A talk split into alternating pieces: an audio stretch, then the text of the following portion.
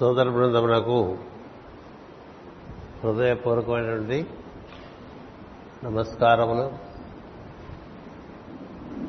శుభాకాంక్షలు.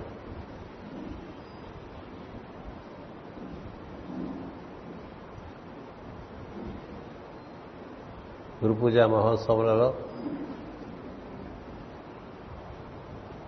సద్గురువు అనుగ్రహం చేత ఈశ్వరుడు మనకి చేరువయ్యేటువంటి ఒక సాధన ఎందు మనం ఏ విధంగా అకుంఠితమైన దీక్షతో స్థిరపడి ఉండాలో ప్రవచనముల ద్వారా తెలుసుకుంటూ ఉంటాం. ఎంత ఆచరిస్తే అంత మనకి మన ఎందుండేటువంటి ఈశ్వరుడు యొక్క సాన్నిధ్యం పెరుగుతూ వస్తూ ఉంటుంది. నేను తెలిపినటువంటి విధంగా మనలో ఉన్నటువంటి ఈశ్వరుని మనకు చేరువ చేసేటువంటి వాడు సద్గురు. ఏ విధంగా హనుమంతుడు రాముని అమ్మవారికి చేరువ చేశాడు. అలాగే మన స్వభావం నందు మనం బందీకృతులై ఉంటాం. లంకలో అమ్మవారు బందీకృతులై బందీకృతయే ఉన్నట్టుగా. ప్రతివారు వారి స్వభావం నందు బందీలై ఉంటారు. వారి స్వభావంలో ఉండేటువంటి కొన్ని అనవసరమైనటువంటి అంశములను ఏర్పారేసి దైవం చేరువవటానికి మనకి చక్కని తోడ్పాటు గావించేవాడిగా మన సద్గురువుని భావం చేయాలి. మనలోని దైవము మనము మన సద్గురువు ఒక త్రిభుజంగా ఏర్పడి ఉండాలని చెప్తున్నాను నిన్నటి నుంచి. మనలోని దైవము మనల్ని చేరటానికి మేది లైట్ ఇన్ మీ అంటూ ఉంటాం కదా. అది మనం చేరాలంటే మనలోనే మనకు కొన్ని అంతరాయాలు మనము అజ్ఞానం చేత ఏర్పరచుకుని ఉంటాం. ఈ అజ్ఞానం చేత ఏర్పరచుకున్నటువంటి అడ్డంకులే మనం తీసుకునే ప్రయత్నంలో మనం ఉండగా మన స్వభావం మనకన్నా చాలా బలమైంది కాబట్టి మనకిగా మనం దాని నుంచి బయటపడలేం కాబట్టి స్వభావమును దైవీ స్వభావముగా పరిపూర్ణంగా మార్చుకున్నటువంటి ఒక ప్రజ్ఞ ద్వారా మనం సహకారాన్ని అందుకుని మనని మనం ఉత్తీర్ణం చేసుకోవటం అనేటువంటిది విధానం. అమ్మవారు లంకలో బందీకృతయే ఉంటుంది. చుట్టూ అందరూ రాక్షస స్త్రీలు ఉంటారు. ఇంకా బహిరావరణలో ఆవరణలో ఇంకా చాలామంది పెద్ద పెద్ద రాక్షసులు అందరూ ఉంటారు. అంటే అసురులు అని చెప్తూ ఉంటాం మనం అంటే జ్ఞానమును కప్పివేసినటువంటి ఒక స్థితి అది. అలా లంక నిండా ఉండేది ఏ విధంగా అసురులో మన స్వభావం నిండా రకరకాలైనటువంటి అజ్ఞానం ఆవరించి ఉంటుంది. కేవలం మనం దైవాన్ని పొందాలి అన్న భావన మన ఎందుకు తీవ్రంగా ఉన్నట్లయితే అదే ప్రధానమైనటువంటి భావన అయి ఉంటే మనకి అంటే శ్రీకైవల్య పదంబు చేరుటకునై జీవించేదని అనుకో కదా? శ్రీకైవల్య పదంబు చేరుటకునై జీవించేదాన్ని. అతని గురించే నేను భావన చేస్తూ ఉంటా అని మనం చక్కని నిర్ణయాలు ఇలాంటి మాఘపాదేవుడు ఉన్నాడు చేసుకున్నప్పటికీ మన స్వభావం దాన్ని నిర్వర్తింపనివ్వదు. లోపల నుంచి మనం ఇలా ఎప్పుడైతే భావన చేస్తామో స్వభావం ఏడిసేవలే ఉంటుంది. చాలా ఉన్నాయి నీకు ఇబ్బందులు. ఇవన్నీ ఉండగా నువ్వు శ్రీకైవల్య పదము చేరే పరిస్థితి. కాకపోతే మనలో ఉండేటువంటి తపన దైవాన్ని కూర్చిన తపన ఈశ్వరుని కూర్చిన తపన అదే తపస్సు అంటారు నేను ఈ జన్మలో ఎట్టి పరిస్థితులను దైవమును చేరవలను. దైవము యొక్క అనుగ్రహము చేత గురువు యొక్క అనుగ్రహము చేత నేను దైవమును చేరవలను. ఎందుకని దైవాన్ని చేరాలంటే పరిమిత స్థితి నుంచి అపరిమితమైనటువంటి స్థితిలోకి వెళ్ళినప్పుడు కొద్దీ మనకి క్రమంగా తృప్తి ఆనందము అమితంగా ఏర్పడుతూ వస్తుంది. లేకపోతే ఈ పరిమితత్వంలో మనకి ఎప్పుడు చాలా ఒక రకమైనటువంటి నిరాశ నిస్పృహ ఇలాంటివి కలుగుతూ ఉంటాయి. ఏ విధంగా ఒక చిలుక పంజరంలో బంధింపబడి ఉంటే దానికి ఎంత దుఃఖంగా ఉంటుందో. ఆ పంజరం తలుపు తెరిస్తే ఏ విధంగా వెంటనే ఎగిరిపోవటానికి సిద్ధపడుతుందో. అలా జీవుడు తన స్వభావం అనేటువంటి పంజరంలో ఇరుక్కుని ఉంటాడు. ఈ ఇరుక్కున్న ఈ స్వభావం నుంచి తనగా తాను బయటపడదాం అనుకున్నా బయట నుంచి ఏమన్నా తలుపు తీయాలి. వాళ్ళు తలుపు తీయాలిగా పంజరానికి. మనకిగా మనం తీసేసుకోలేం ఆ తలుపు. అందువల్ల మనకి గురు శిష్య సాంప్రదాయం అనేటువంటిది అనాదిగా సృష్టి ప్రారంభం నుంచి కూడా అందించారు. ఎందుకంటే జీవులు సృష్టిలో ప్రవేశించినప్పుడు తెలియక తన స్వభావం తమ స్వభావం చేత తామే ఒక కారాగ్రహారం సృష్టించుకుని ఆ కారాగృహం ముందు బందీకృతులై ఉండి కొన్నాళ్ళు అందులోనే పడుంటూ ఉంటారు. అచ్చపు చీకటింపడి విషయ ప్రవృత్తులై గృహవ్రతులై చర్విత అయిన వారికి చచ్చర పుట్టురే అని. ఇదే బాగుందనుకు బతికే వాళ్ళకి బాధ లేదు. ఇది బాగాలేదు అనిపించినప్పుడే సమస్య. ఇంతకన్నా బాగుండాలి ఇంతకన్నా బాగుండొచ్చు అనేది మనకి అలాంటి మనం వెనకాల గురు పూజ వేదిక మీద పెట్టుకున్నటువంటి మహాత్ముల జీవిత చరిత్ర చదువుకుంటే అబ్బో వారెంత బాగా జీవించారు మనం ఎలా జీవిస్తున్నామో తెలుస్తాం మనకు కూడా సహజంగా లోపల స్వతంత్రత ఎందు స్వేచ్ఛ ఎందు జీవుడు ఆసక్తి కలిగి ఉంటాడు కాబట్టి అది పొందాలనేటువంటి ఒక తపన పరిమితత్వంలోంచి అపరిమితత్వంలోకి పెరగాలనేటువంటి తపన చేత జీవుడు తన్ని తాను ఉద్ధరించుకుందామని ప్రయత్నం చేస్తూ ఉంటే తన స్వభావమే తనకి బాగా అడ్డంగా అందుకనే భాగవతంలో ఒక ఉదాహరణ చెప్తారు. నీ ఒక కొండ చిలువ చేత చుట్టబడి ఉంటే నీకుగా నువ్వు కొండ చిలువ చేత నుండి తప్పించుకోలేవు కదా.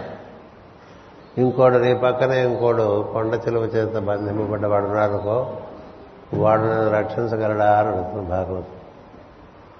నిన్ను కొండ చిలువ చుట్టేసింది వాడిని కొండ చిలువ చుట్టేసింది. నేను నీకు సాయం చేస్తాను రా అంటే ఏం చేస్తాడు సహాయం వాడు బందీకృతుడే వీడు బందీకృతుడే కదా.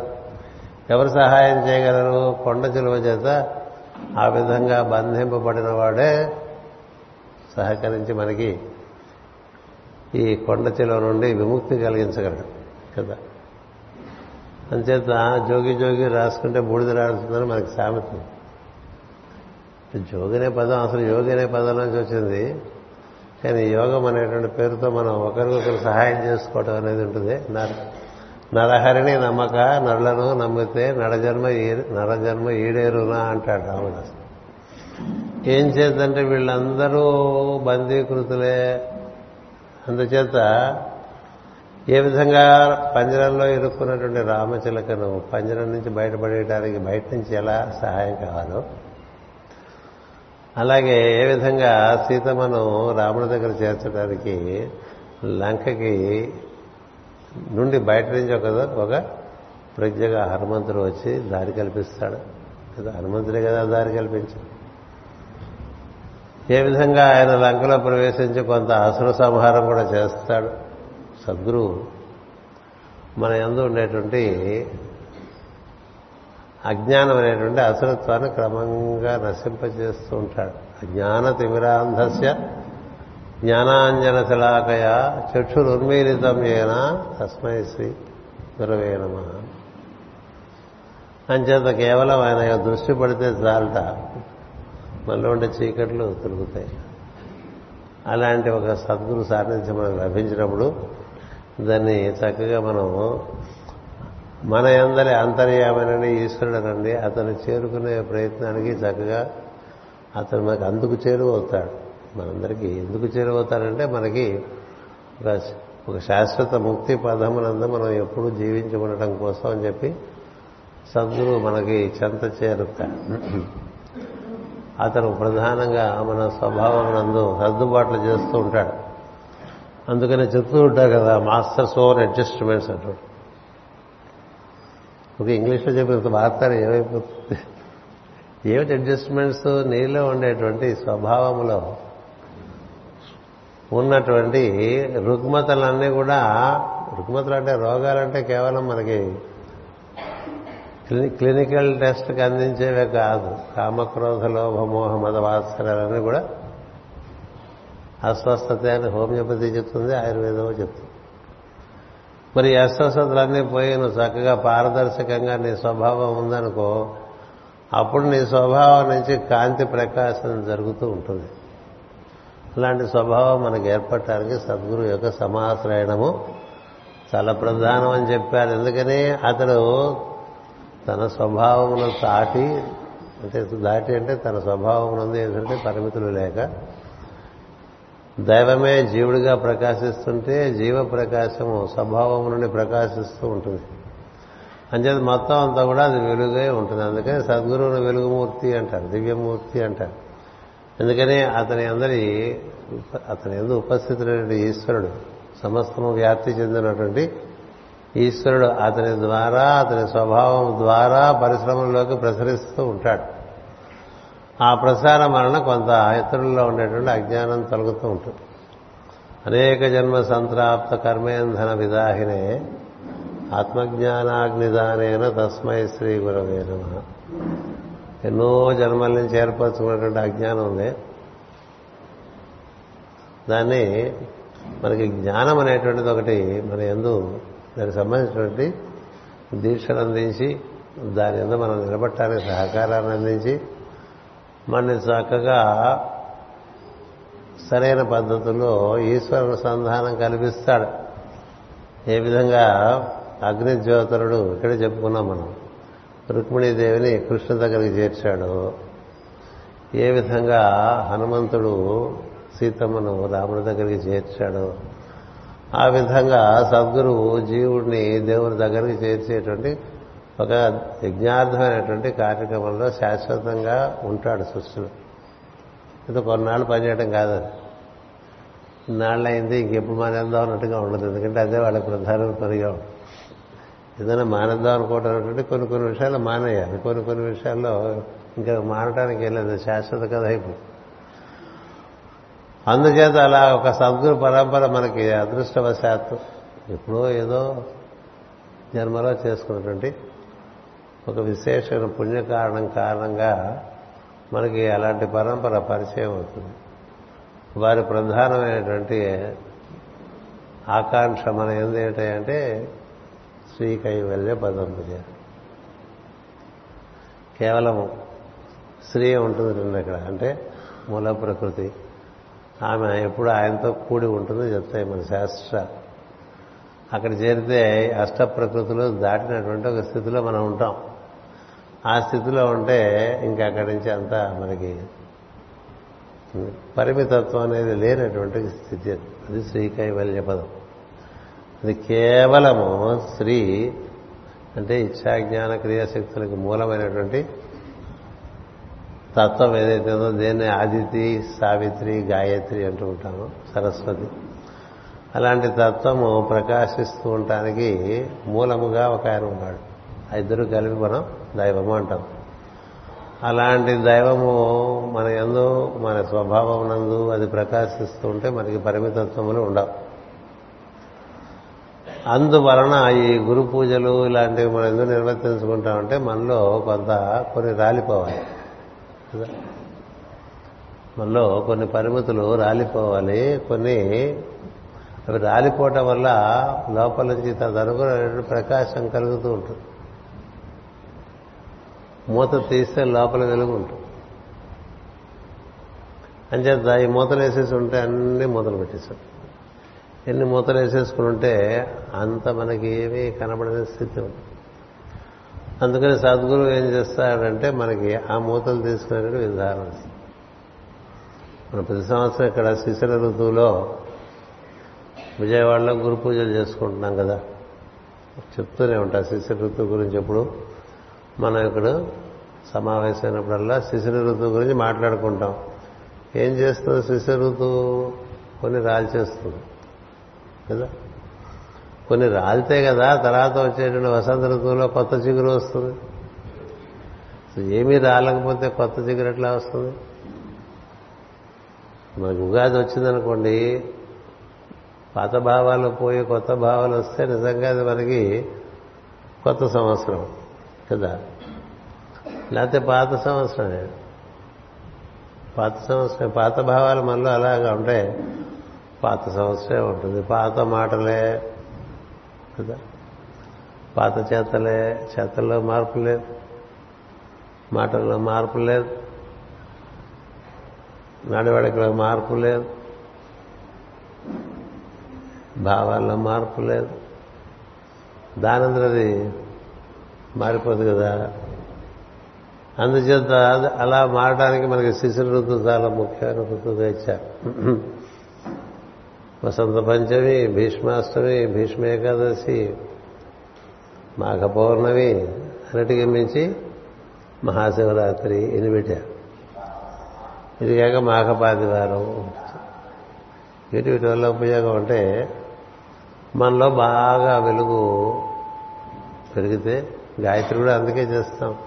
సవితురు వరేణ్యం. అది మన్ని ఆలింగనం చేసుకోవాలండి లోపల ఉన్నటువంటి లోపల ఉన్న వెలుగు. అది బయట నుంచి లోపలికి లోపల నుంచి బయటికి దానికి అవరోధం లేదు. అంతర్బహిష్యాత సర్వం వ్యాప్య నారాయణ స్థిత అంట. ఆ ఈశ్వరుడు బయట ఉన్నాడు లోపల ఉన్నాడు. బహిర్యామి అంతర్యామి. ఆయన మన లోపల కూడా ఉన్నాడు కాబట్టి మన లోపల నుంచి మనకి చేరువ అవ్వాలి. అందుకని మనం మనలో ఉండేటువంటి వెలుగు ఏదైతే ఉందో ఆ వెలుగు మన చేరువవుతున్న కొద్దీ చీకటి పోతూ ఉంటుంది. అందుకని చీకటి ఎలా పారద్రోలుకోవాలనేటువంటిది మార్గం కాదు. వెలుగు ఎలా ఏర్పరచుకోవాలనేటువంటిది మార్గం.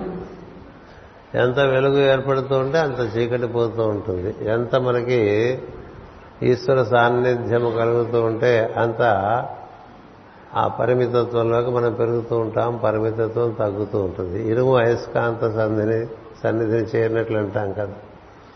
అలా మనలో ఆ విధంగా అంతర్ముఖంగా అదలాగుచుకుంటూ పావాలి దాన్నే మనం పండటం అని చెప్తాం.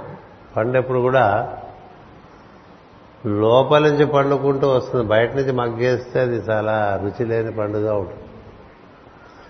ఒక ఆకైనా లోపల నుంచి పండుగ వస్తుంది. ఒక పండ ఒక ఒక కాయ అయినా లోపల నుంచి పండుకుంటూ వస్తుంది. మనకు లోపల మూలంగా ఉన్నటువంటిది నిన్న తెలిపాను మీకు. శిరస్సు నుండి మూలాధారం వరకు ఉన్నటువంటి అపరిమితమైనటువంటి సర్వశక్తిమంతమైనటువంటి సర్వజ్ఞమైనటువంటి సర్వవ్యాపకమైనటువంటి తత్వం ఒకటి లోపల ఉన్నది. అది మన లోని నుంచి అలా ఆవరణ దాటి మన దగ్గరికి వచ్చేయాలండి. అలా వైకుంఠపురంబులో నగరిలో అక్కడి నుంచి అలా బయలుదేరి వచ్చేలా వినువీధిని సనదేరగాంచి రమరులు అంటూ ఉంటాం కదా. అలా ఆయన లోపల నుంచి మన దగ్గరకు చేయాలి. అందుకు ఆరాధన మనం నువ్వు రారు పిలుచుకుంటానికే ఆరాధన. నీతో నేను కూడి ఉంటాను అనేటువంటి ఒక సంకల్పమే ధ్యానం. అతనితో కూడి ఉండటానికి మనకి సహకరించేటువంటి సద్గురువు. ఈ మూడు మనం త్రిభుజంగా ఎప్పుడు గుర్తుపెట్టుకోవాలి. ఎందుచేతంటే నీకు దేవుడికి పెళ్ళైపోతే ఇంకా ఆయనకి పని లేదు నీతో. ఇంకా అక్కడి నుంచి దేవుడు నీతో పని చేయించుకుంటాడు. నీకు పెళ్ళి కూతురికి పెళ్ళి మొన్న కూడా చెప్పా గురు పూజలో. పెళ్ళి కూతురికి పెళ్ళి కొడుకి మధ్య పెళ్ళైపోతే ఇంకా పురోహితుడికి ఏమీ పెద్ద సంబంధం లేదు. ఎందుకని ఆ పెళ్ళి కొడుకు ఆ పెళ్ళి కూతురు కలిసి వాళ్ళ కార్యక్రమాలు వాళ్ళు నిర్వర్తించుకుంటారు. అలాగే ఈశ్వర అనుసంధానం కల్పించిన తర్వాత ఈశ్వరుడికి జీవునికి అనుసంధానం బాగా స్థిరపడిన తర్వాత ఇప్పుడు ఈశ్వరుడే ఆ జీవుడి నుంచి తన కార్యక్రమాన్ని నిర్వర్తించుకుంటూ ఉంటాడు. అంతేగాని ఈయన మధ్యలో ఎప్పుడు నిలబడి ఉన్నాడు అంత మాత్రం చేత ఆయన విస్మరించకూడదు. ఎందుచేతంటే కృతజ్ఞత అనేటువంటిది ప్రధానమైన లక్షణం కాబట్టి అతని కారణంగా మనకి ఈశ్వర సాన్నిధ్యం కలిగింది కలుగుతోంది కాబట్టి అతని ఆధారంగానే మనం మన పెళ్ళి కొడుకుని కలుసుకోవడం జరుగుతుంది. ప్రతి జీవుడు ఒక పెళ్ళి కూతురు లాంటి పరిస్థితి. ఈశ్వరునితో వివాహం జరిపించేటువంటి వాడు సద్గురు అయినటువంటి పురోహితుడు. అందుచేత మనం సద్గురువుకి ఎప్పుడూ కృతజ్ఞతలతో ఈ ఈశ్వర తత్వాన్ని అర్థం చేసుకోవాలి. అతని సృష్టిలో ఎలా వ్యాప్తి చెంది ఉన్నాడు మన యందు ఏ విధంగా ఉపస్థితులే ఉన్నాడు అతనితో మనం ఎలా అనుసంధానం చెందాలి? ఇది జ్ఞానం. ఈ జ్ఞానం లేకుండా ఏమీ కాదు. కేవలం మూఢమైనటువంటి భక్తి వలన ఏం జరగదు. భక్తునికి అతని భక్తి యందు బాగా ఒక రకమైనటువంటి అనురక్తి కలుగుతుంటే అతని దగ్గరికి ఓ సద్గురువు వచ్చి జ్ఞానబోధ చేసి జ్ఞాన మార్గంలో నడిపిస్తాడు. భక్తి మనకి ఒక పునాదిగా జ్ఞానం ఏర్పడితే అది శ్రేయస్సు. ముందు జ్ఞానం సంపాదించుకుంటే భక్తి లేకుండా అది చాలా అహంకారానికి దారితీస్తుంది. అందుకే భక్తి జ్ఞానములు అన్నారు. జ్ఞాన భక్తులు అనలేదు. మామూలుగా మన వాడుకలో కూడా భక్తి జ్ఞానములు. భక్తి ఉన్న చోట మనకి సద్గురువు స్పర్శ వలన జ్ఞానం కలుగుతుందనుకోండి. జ్ఞానం కలిగితే మనకి అన్ని విషయములు ఈశ్వరుడు యొక్క స్వరూప స్వభావాలు తెలుస్తాయి. ప్రకృతి పురుషుడిగా ఈ సమస్తమునందు ఏ విధంగా వ్యాప్తి చెంది ఉన్నాడు? మన ఎందు ఎలా వ్యాప్తి చెంది ఉన్నాడు? మనలో ఎన్ని రకరకమైనటువంటి దేవతా స్వరూపములుగా తానే ఉన్నాడు? ఇలాంటివన్నీ తెలుస్తూ ఉంటే నీకు అనురక్తి ఇంకా పెరుగుతూ ఉంటుంది ఆ మార్గంలో మనం ప్రవేశించి ధ్యానం చక్కగా అవగాహన పెంచుకుంటూ రుచి పొందుతూ ఉంటే అట్టి జ్ఞానం వల్ల మనకి మోహం విడిపోతుంది. లేకపోతే మోహం విడదు. గుర్తుపెట్టుకోండి మనకి ఎన్ని విషయాలు తెలిసినా అది మన ఎందు జ్ఞానంగా స్థిరపడితే మోహం అంత మాత్రం తగ్గుతూ ఉంటుంది. ఎంత జ్ఞానము నిజముగా స్థిరపడితే అంత మోహం తగ్గుతుందండి. జ్ఞానం ఉన్న చోట మోహం ఉండదు. మోహం ఉన్న చోట జ్ఞానము లేదు. ఏం సందేహం లేదు.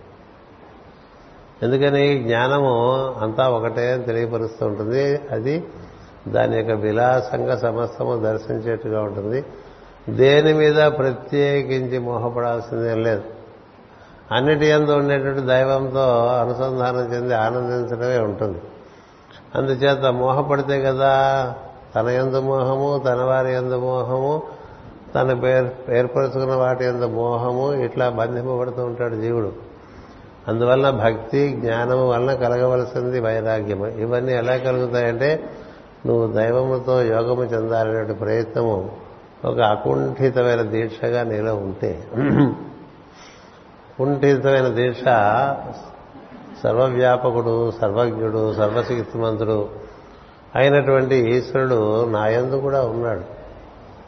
కాబట్టి నా యందు ఇంత చెరువులో ఉన్నటువంటి ఈశ్వరుణ్ణి నేను ఎలా చేరాలి అనే తపన ఉండాలి. అలా తపన ఉంటే దాన్ని చేరే మార్గాన్ని తెలియజెప్పేటువంటి సద్గురు మనకి లభిస్తాడు. అలా లభిస్తే అతడు అందించిన మార్గంలో మనకి జ్ఞానం అనేటువంటిది వర్తనం ద్వారా వస్తూ ఉంటుంది జ్ఞానం తప్ప పుస్తక పఠనం ద్వారా రాదు జ్ఞానం. నీవెంత లోపల నీకుండేటువంటి వర్తనము దైవ అనుసంధానం చేస్తుంటే లోపల నుంచే మనకి మనం ఎలా ప్రవర్తించాలో తెలుస్తూ ఉంటుంది ఏ మాట అవసరమో ఏ మాట అనవసరమో తెలుస్తుంది ఏ చేత అవసరమో ఏ చేత అవసరం లేదో తెలుస్తూ ఉంటుంది. ఎక్కడ తిరగాలో ఎక్కడ తిరగకూడదో తెలుస్తూ ఉంటుంది. కాళ్ళు ఉన్నాయి కాబట్టి అన్ని చోట్ల తిరగక్కర్లేదు కదా? చేతులు ఉన్నాయి సో కాబట్టి అన్ని పనులు చేయక్కర్లేదు కదా? చేతులు ఇచ్చాడని అన్ని పనులు చేస్తావా? కాళ్ళు ఇచ్చాడని అన్ని అన్ని చోట్లకి తిరుగుతామా నోరు ఇచ్చాడని అన్ని మాటలు మాట్లాడతామా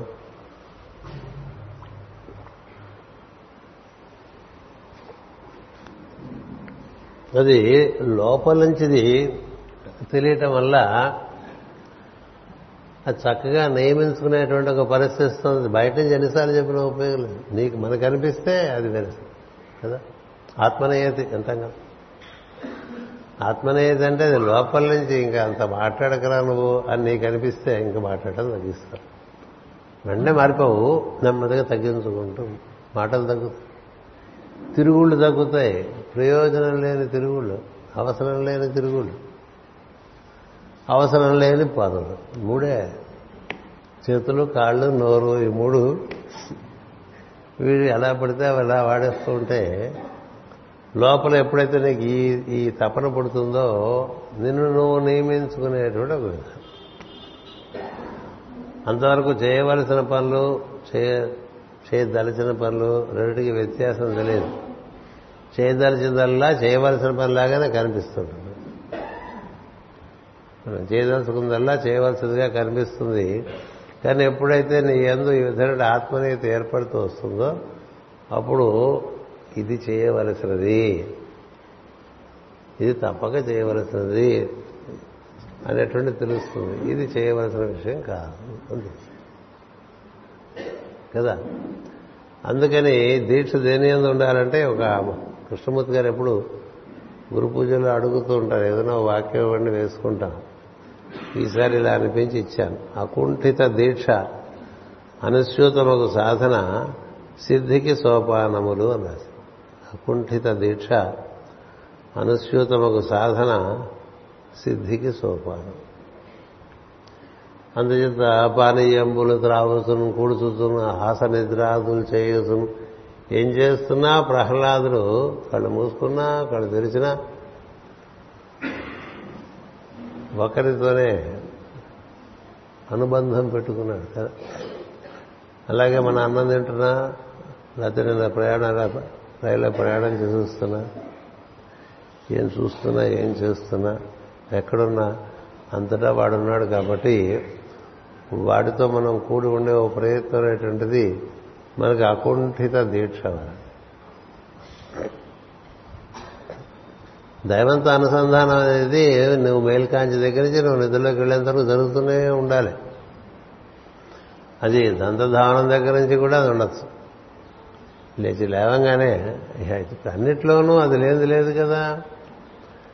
అంచేత నిద్రపోవటం అంటే ఆయనలో నిద్రపోవటం అవుతుంది. నిద్ర అనేటువంటిది దాటే వరకు. అది కూడా దాటేసిన వాళ్ళు ఉన్నారు. అందుచేత మన అన్నిటి ఎందు దాన్నే దర్శనం చేస్తుండే విధానం ఒకటి నేర్చుకుంటూ ఉండాలి.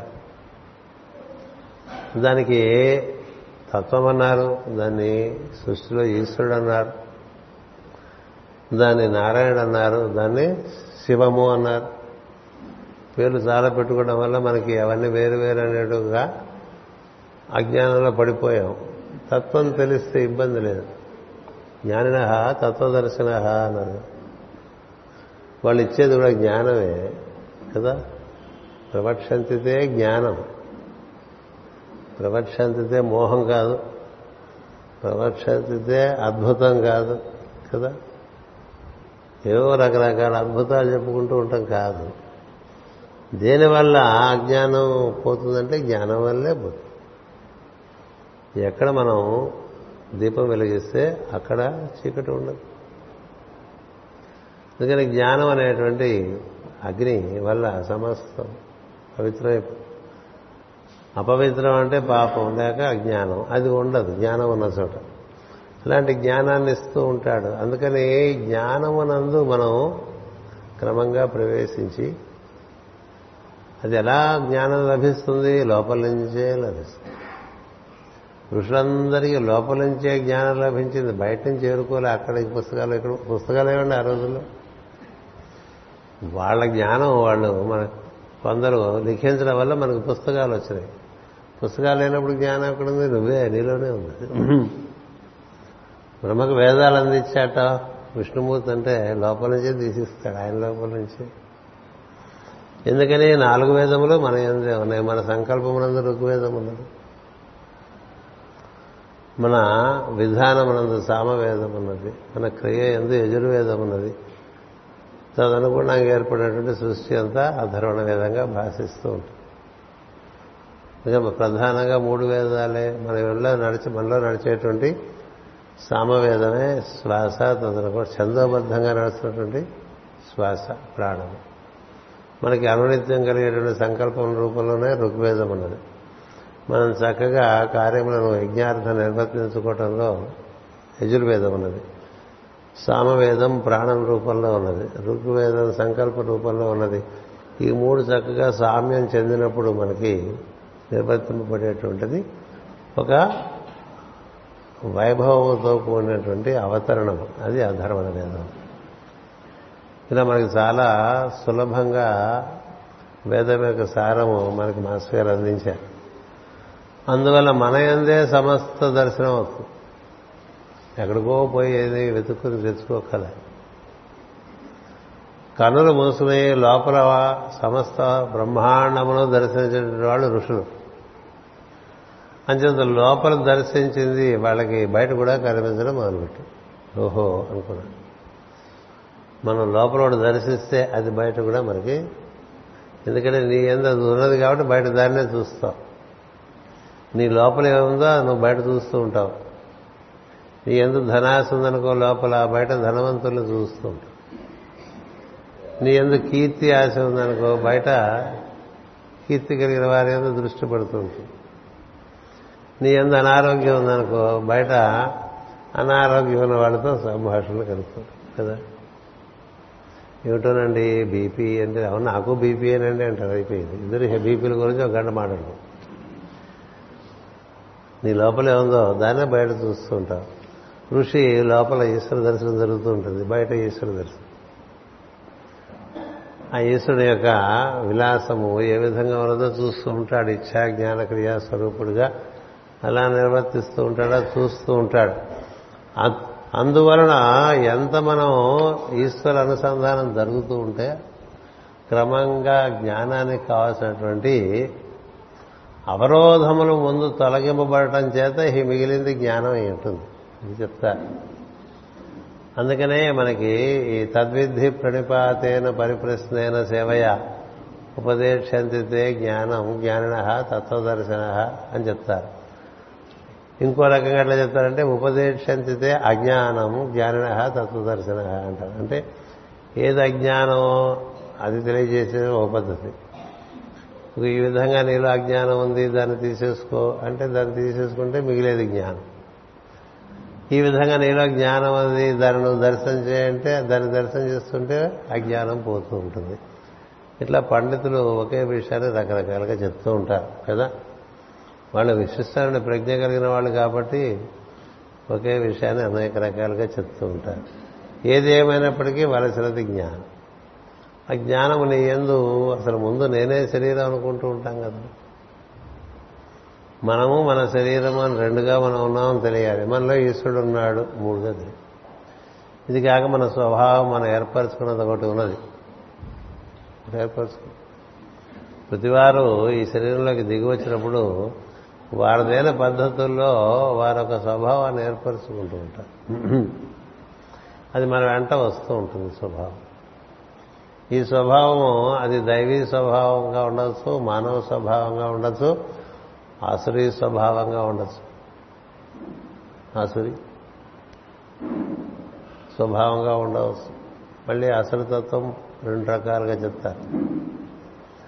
అంచేత మోహిని ఆసురి దైవి ఇలా మూడు స్వభావాలుగా ఈ స్వభావంలో మనకి దైవీ స్వభావం అంటే వెలుగుతో కూడిన స్వభావం అన్నారు దానికి ఉండేటువంటి అంతరాయములు తీసేయటమే లంకలో హనుమంతుడు రాక్షస సంహారం చేయటం. అలాగే సద్గురు మనకి రాక్షస సంహారం అంటే మనలో ఉండేటువంటి అజ్ఞానాన్ని క్రమంగా నిర్మూలించేటువంటి కార్యక్రమాన్ని మంచైతే చేయిస్తాడు. నువ్వు చేయి నేను చేద్దాం ఇద్దరం కలిసి చేసుకుందాం అంటాడు. ఆ విధంగా మనలో ఉండేటువంటి స్వభావంలో మార్పు తీసుకు మనకి కొంత జ్ఞానబోధ చేస్తూ ఉంటాడు. ఈ విధంగా నువ్వు ప్రవర్తిస్తే ఈశ్వర అనుసంధానం సులభం అవుతుంది అని చెప్తూ ఉంటాడు. ఈశ్వర సులభం. అందుచేత ఈ శిష్య ఋతువులో మనం ప్రధానంగా కోరుకోవాల్సినవి మనలో కొన్ని పోతే మిగిలిందంతా దైవమే. శిష్య ఋతువు సందేశం ఏంటంటే మనలో కొన్ని మనమే ఏర్పాటు చేసుకున్నాం కొన్ని అడ్డంకులు. అవి తీసేసుకుంటే మనం జ్యోతి స్వరూపులమే దివ్యాత్మ స్వరూపులమే బంగారు కాంతితో వెలుగొందేటువంటి వాళ్ళవే. అది బంగారు కాంతితో వెలుగొందేటువంటి వాళ్ళం. ఇలా సత్తుబొచ్చేలా ఎందుకు అయిపోయామని చూసుకోవాలి కదా. ఎందుకు అయిపోయామంటే దానికి అంతరాయాలు ఏర్పరచుకోవడం వల్ల వర్తనంలో ప్రవర్తనలో.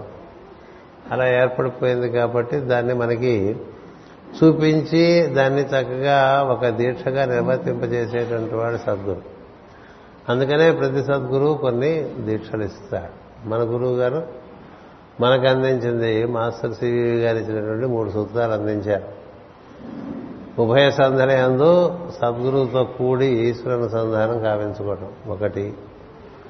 రెండవది జీవితంలో నీవు నాకేం కావాలి అనే దరిద్రం నుంచి నేనేం చేయగలను అనేటువంటి ఒక ఓ సంపదలోకి రమ్మన్నారు. నాకేం కావాలని వదిలేసి నేనేం చేయాలి అని.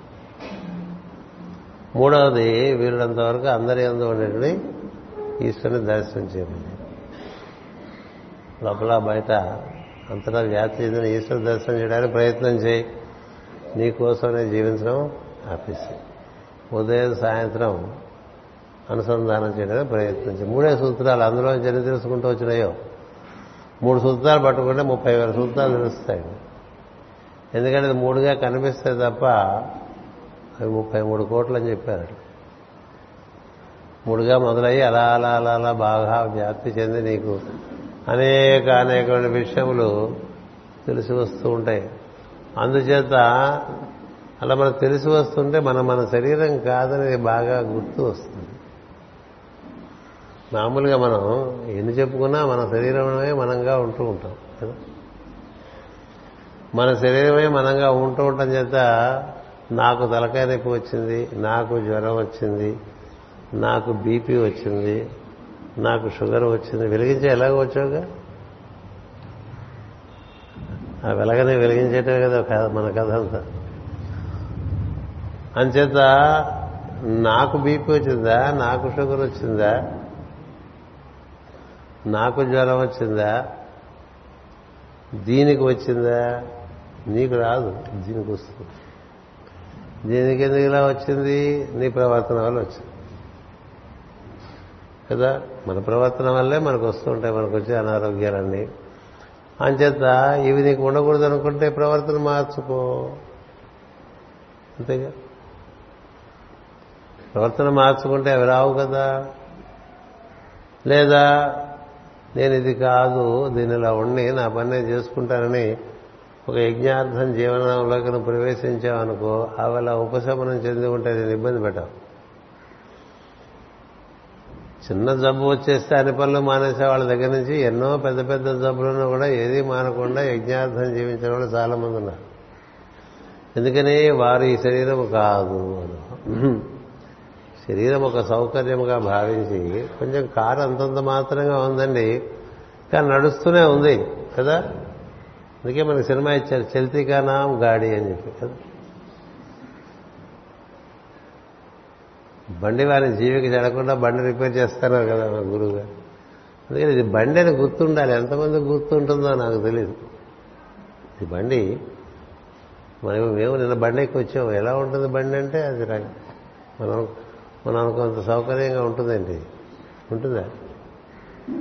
వాడంతా ఏసీ టూటర్ అయినా అక్కడ కూర్చుంటే మెత్తగా ఉండదు గుంటగా ఉంటుంది కదా?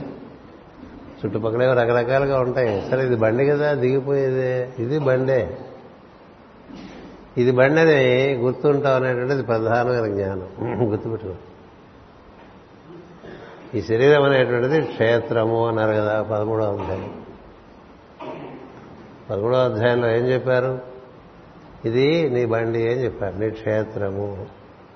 నీ క్షేత్రము వేరు నువ్వు వేరు అని. నువ్వు ఈ క్షేత్రంలో వసించడానికి వచ్చావు. నువ్వే నీ ఇల్లా? కాదుగా. నీ ఇంట్లోకి నువ్వు వెళ్ళొచ్చు నీ ఇంట్లోకి నీ ఇంట్లోకి నువ్వు రావచ్చు. నీ ఇంట్లోకి నువ్వు వెళ్ళవచ్చు. నీ ఇంట్లోకి నువ్వు రావచ్చు. నీ శరీరంలోకి నువ్వు వచ్చావు. నీ శరీరంలోంచి నువ్వు స్వచ్ఛందంగా వెళ్ళగలగాలి. ఎందుకని? అందులోకి నువ్వు వచ్చావు కాబట్టి అందులో నువ్వు ప్రవేశించావు కాబట్టి మరి అందరం శరీరం ధరించిన వాళ్ళమే కదా మర్చిపోయాం.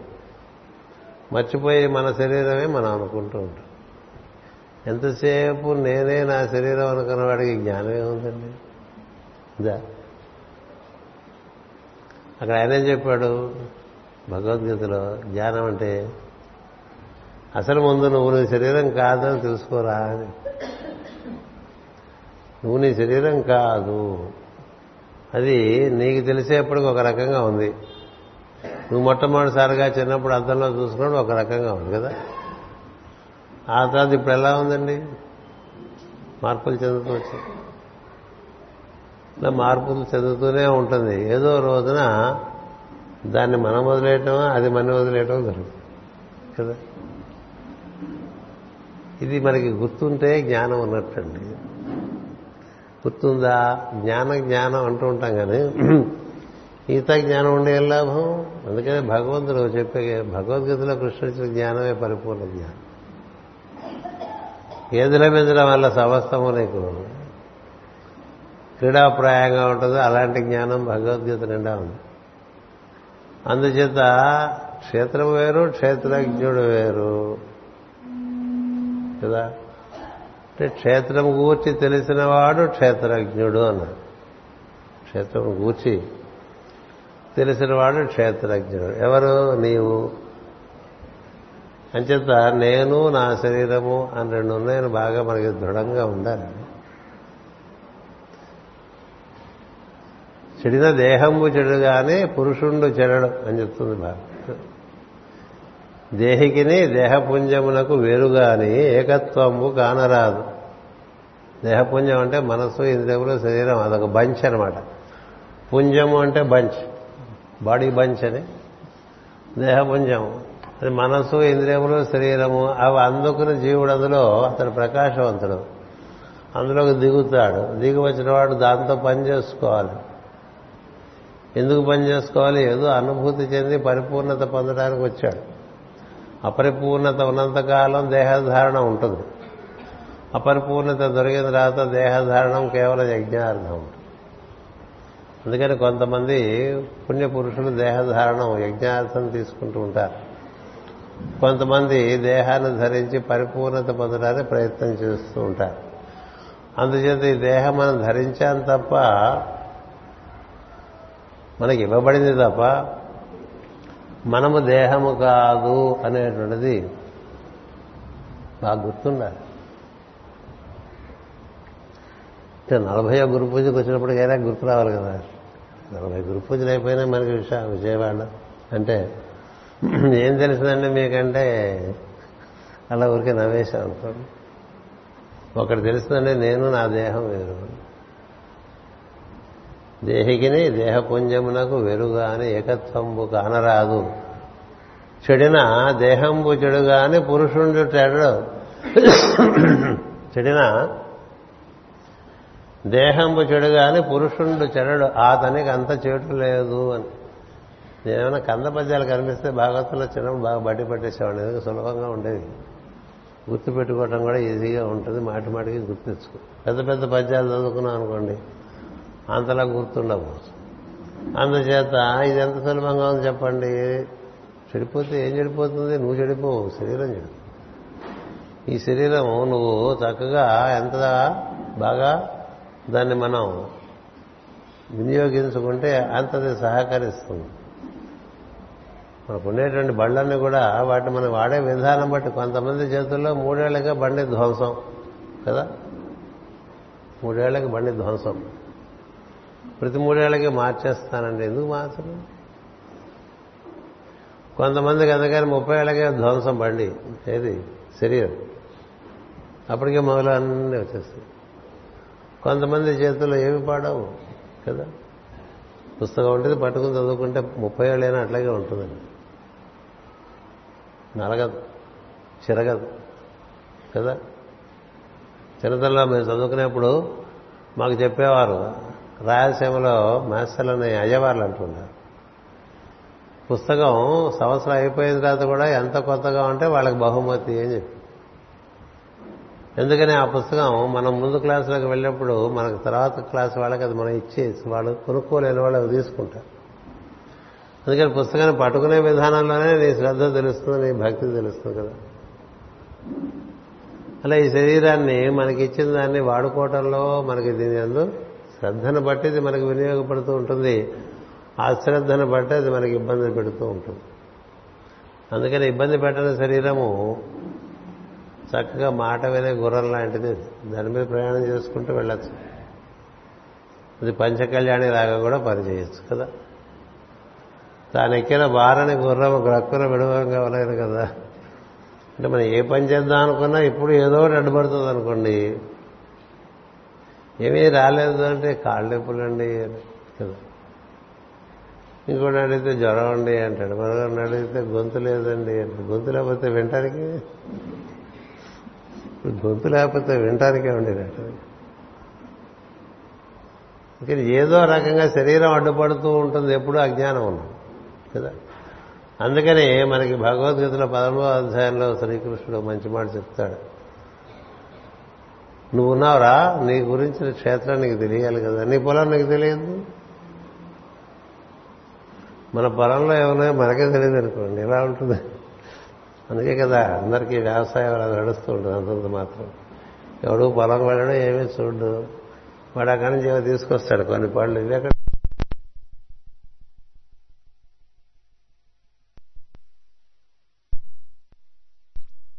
ఆసక్తి ఒకటి ఉంటుంది కదా. అంతేగా? అది ఎక్కువ అందరికీ. ఇది విషయాసక్తి అంటూ ఉంటాం. అది కూడా నారదుడే.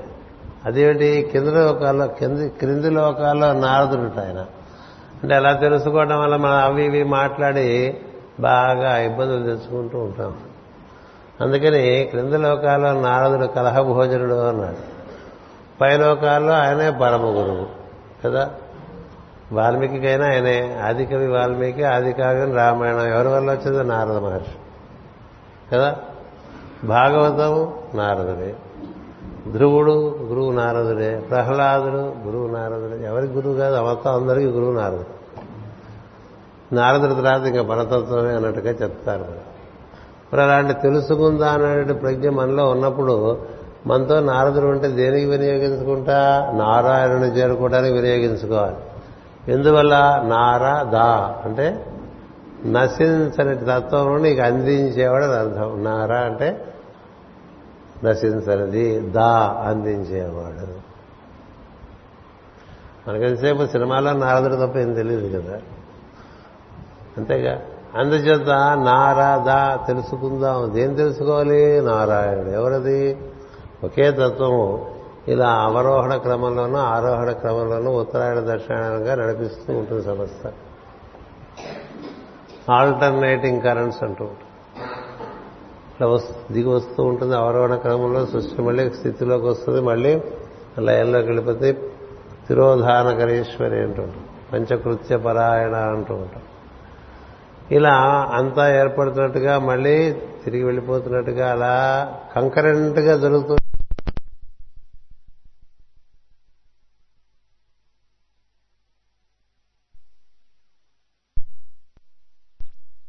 ప్రకృతిలోకి దిగి వచ్చి స్థూల వరకు వచ్చి మళ్ళీ సూక్ష్మంలోకి వెళ్ళి దానికి అతీతమైన తత్వంలోకి వెళ్తూ ఉంటుంది.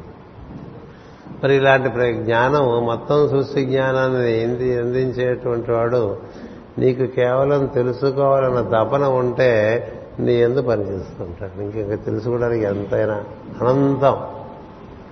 జ్ఞానం అనంతం. సత్యం జ్ఞానం అనంతం బ్రహ్మ. అనంతమైన జ్ఞానమునందు రుచి కలిగితే ఈ చిల్లర విషయమునందు అది ఎలా ఉన్నా పర్వాలేదు.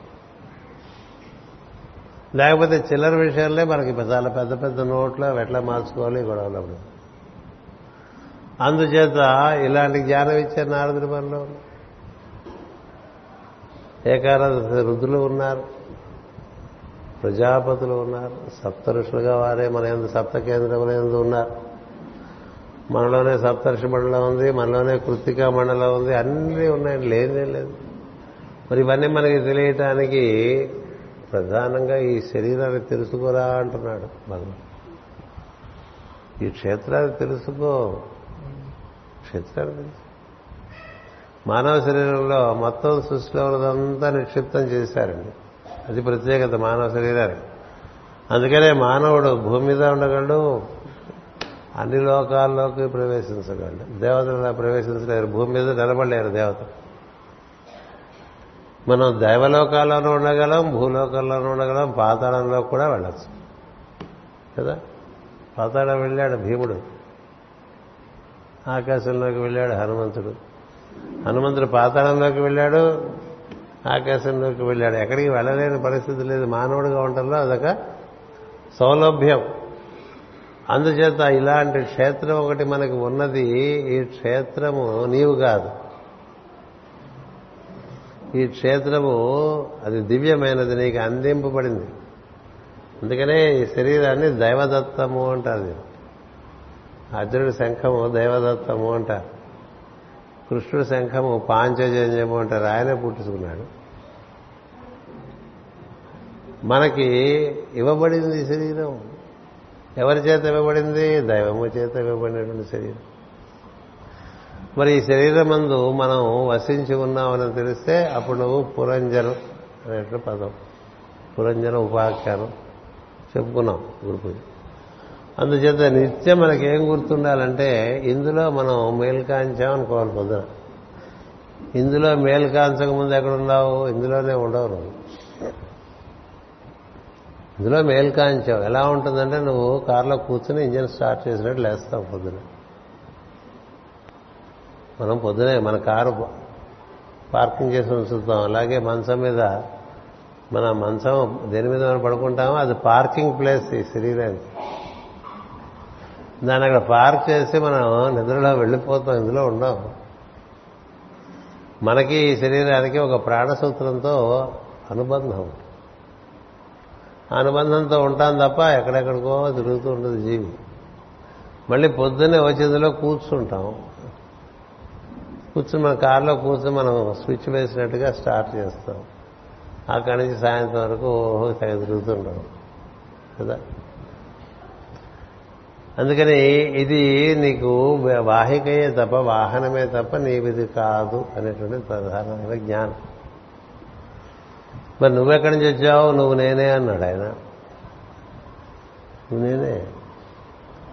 నేనే నీలాగా వచ్చేసాను. అంచేత అనుభూతి నువ్వు పొందుతూ ఉంటావు ఈ శరీరం ద్వారా. నేను నేను చూస్తూ ఉంటాను. నువ్వు అనుభూతి పొందుతూ ఉంటే నేను చూస్తే ఆనందిస్తూ ఉంటా.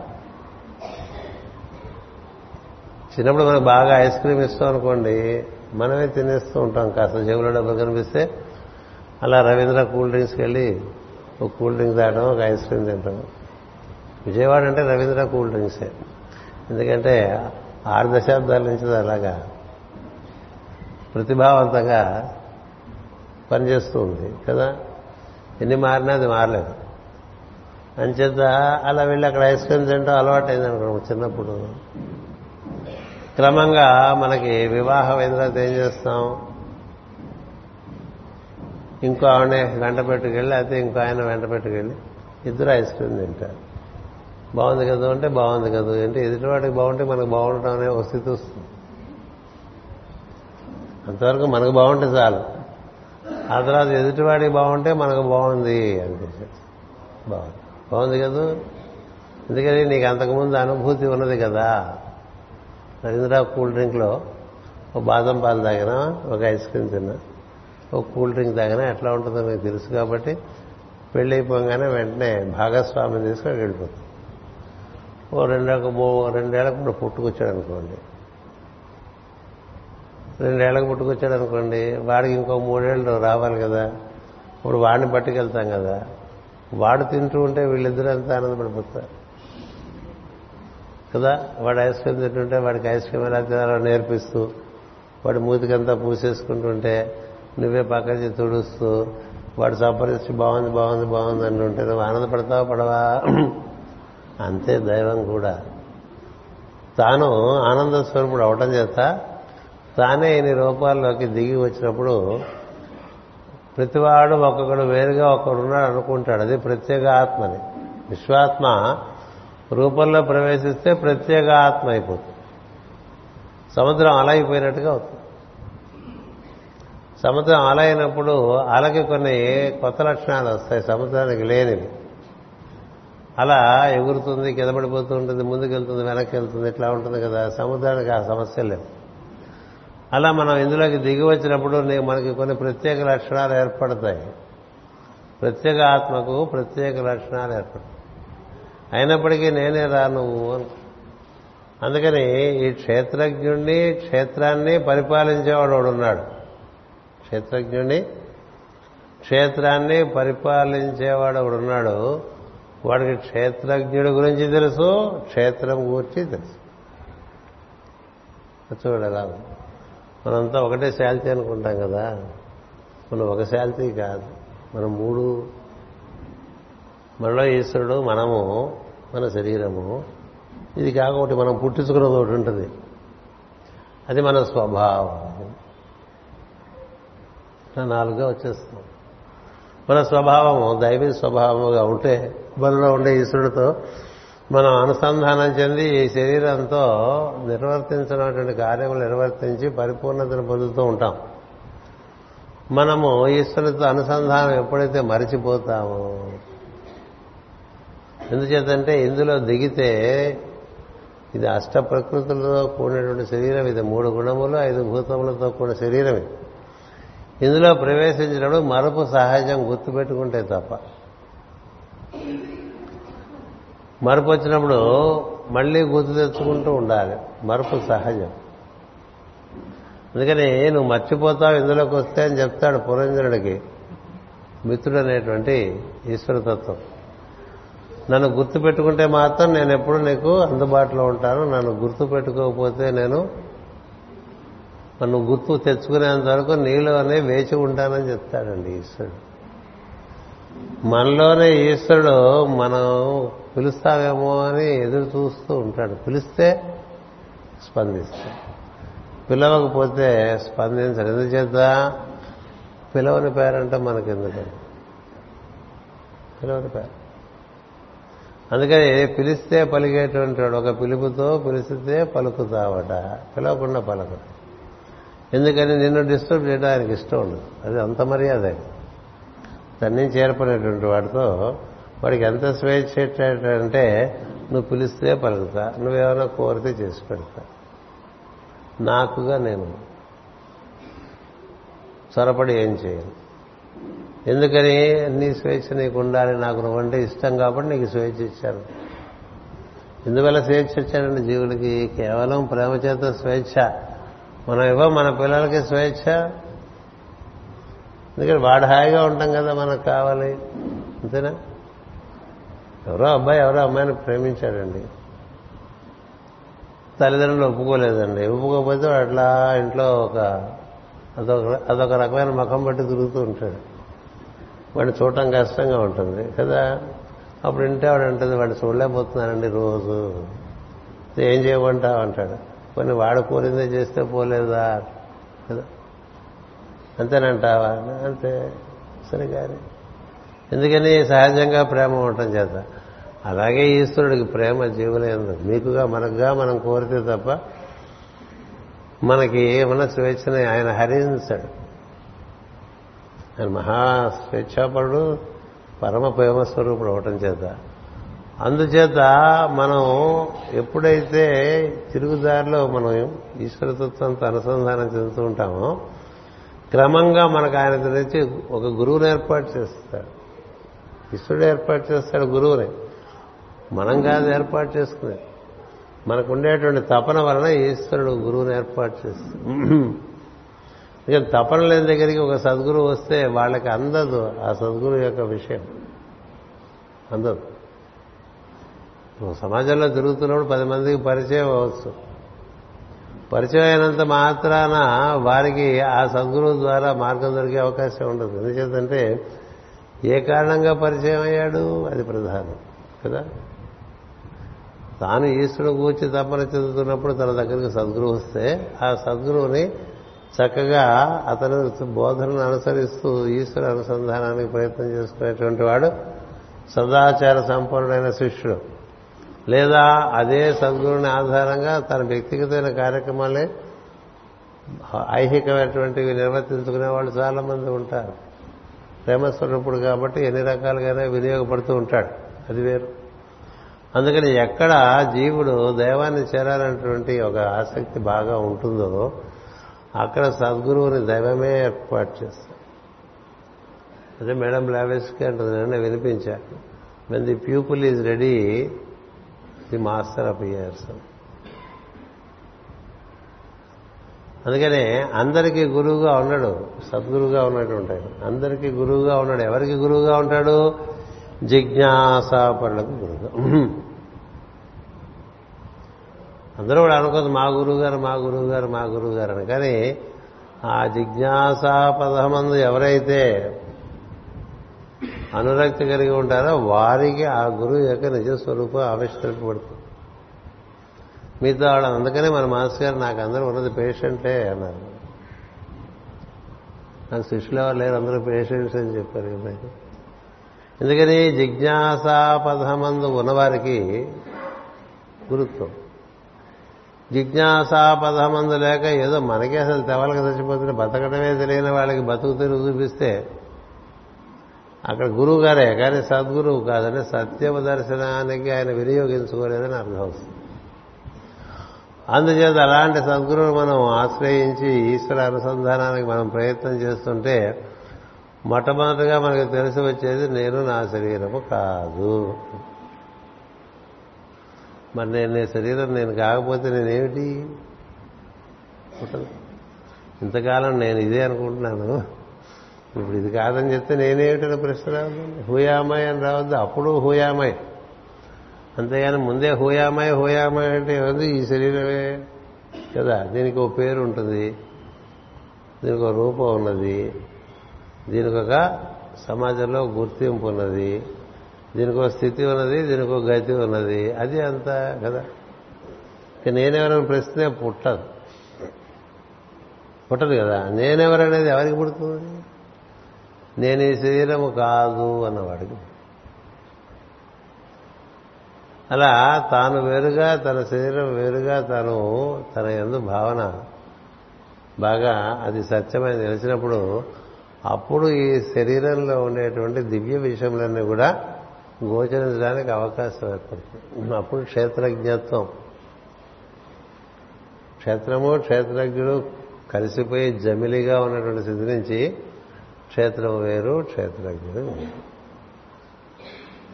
ఈ క్షేత్రం ఇది ఏమిటిది? కొంత ప్రయాణానికి పనికొస్తుంది. కొంత ప్రయాణానికి పనికొస్తుంది. ప్రయాణం చేసి విజయవాడ రాగానే ఎవరెవరు వాళ్ళు వాళ్ళు బయలుదేరి వచ్చిన వాహనాల దిగిపోలే? దిగిపోయారా? అందరూ కూర్చున్నారు? అలాగే ఇందులో మనం సాగించిన ప్రయాణం ఎప్పుడప్పుడు ఇందులో దిగిపోవాలి కదా? దిగిపోవాలా? ఇక్కడే ఆగిపోతుంది అనుకోండి బండి ఇందులో దిగండి సార్ అని చెప్తున్నాడు కదా. విజయవాడలోనే బండి ఆగిపోయింది అనుకోండి ఏదైనా బండిలో ఉన్నాం అనుకో ఏం చెప్తారు వాళ్ళు? వాడు వస్తాడు క్లీనింగ్ స్టాఫ్. ఇంక ఇక్కడ ఎక్కడికి వెళ్ళేస్తారు దిగండి చెప్తున్నాడు కదా. నువ్వు దిక్కపోతే పోలీసులు పిలుకొచ్చి దింపేస్తాడు వాళ్ళే యమదూతలు. మన శరీరంలోంచి ఇక దిగరా అని చెప్పినా మనం దిక్కుండా నేను ఇందులోనే ఉంటాను అనటం చేత వాళ్ళు పంపిస్తారు స్టాఫ్ని పంపిస్తారు. వాళ్ళు ఉంటారు కదా రైల్వే స్టేషన్లో వాళ్ళు ఉంటారు. పోలీసులు పిలుస్తారు వీడు దిగరంటున్నాడని అట్లా దిగరనకుండా మోరాయించడం చేస్తే యమకింకర్లు వస్తారు. అసలు స్టేషన్ వస్తుందంటే గొడదల్లోనే పెట్లనే సర్దేసుకుని రెడీగా ఉన్నాడు అనుకోండి. ఏది? విశాఖపట్నం చూస్తుంటే. అందరికీ గొడదలు రాదు కదా. మీరు హైదరాబాద్ నుంచి చూస్తే మీకు ఏమొస్తుందో కొండ పూలు వస్తుందేమో రాగానే ముందే పెట్టే సర్దేసి కూర్చున్నారు అనుకోండి లోపల ఉన్నవాడు అక్కడ ఏమిటో వీళ్ళందరికీ కంగారు ముందుగానే సర్దేసుకుంటారు కదా? బండి దిగటానికి ముందుగా సర్దుకోవడంలో ఇది ఒక రహస్యం కనిపిస్తుంది కదా? నువ్వు సంసిద్ధుడే. కొంతమంది బండి ప్లాట్ఫామ్ మీద దాగిన తర్వాత నెమ్మదిగా కింద నుంచి తీస్తూ ఉంటాడు పెట్టా. తీస్తుంటే ఈ లోపల మిగతా ప్రయాణికులందరూ లోపలికి వచ్చేస్తారు. వీళ్ళు పెట్టి తీరేవారు వీళ్ళు దిగరేవారు. నాన్నకి అందరూ నువ్వు ముందే సంసిద్ధంగా ఉన్నావు అనుకో అంచేత ఈ ముందు సంసిద్ధత అనేది ఎప్పుడు ఉంటుంది ఇది రోజు నువ్వు దిగిపోతావు అని. ఇందులోంచి నీకు దిగుతావా? లేకపోతే నిన్ను పీకేయాలి అది. By force by police force నేను ఇందులోంచి బయట తీసేయాలా? లేక నీకుగా నువ్వు దిగిపోతావా? అసలు ఈ జ్ఞానం కలగాలంటే ఇది మనం కాదని తెలియాలి కదా. ఇది మనకి ఇవ్వబడిన సౌకర్యం తెలియాలి కదా. ఇది తెలియటం కోసం భగవంతుడు ఒక ఇరవై విషయాల సాధనకి ఇచ్చాడండి. ఇది ఉంటే జ్ఞానం నీలో బాగా స్థిరపడి నువ్వు క్రమంగా ఇందులోంచి దిగటం ఇందులోకి ఎక్కటం. ఏది? ఇది ఉండగానే. ఇందులోకి ఇందులోకి ఎక్కటం. ఇందులోంచి దిగటం. అది తెలియాలంటే ఒక ఇరవై ఐటమ్స్ ఉన్నాయిరా ఇవి నీలో ఏమాత్రం ఉన్నాయో చూసుకోమని చెప్పి. అది మీకు తెలియపరుద్దామని ఈసారి నిన్న సాయంత్రం నుంచి ప్రయత్నం.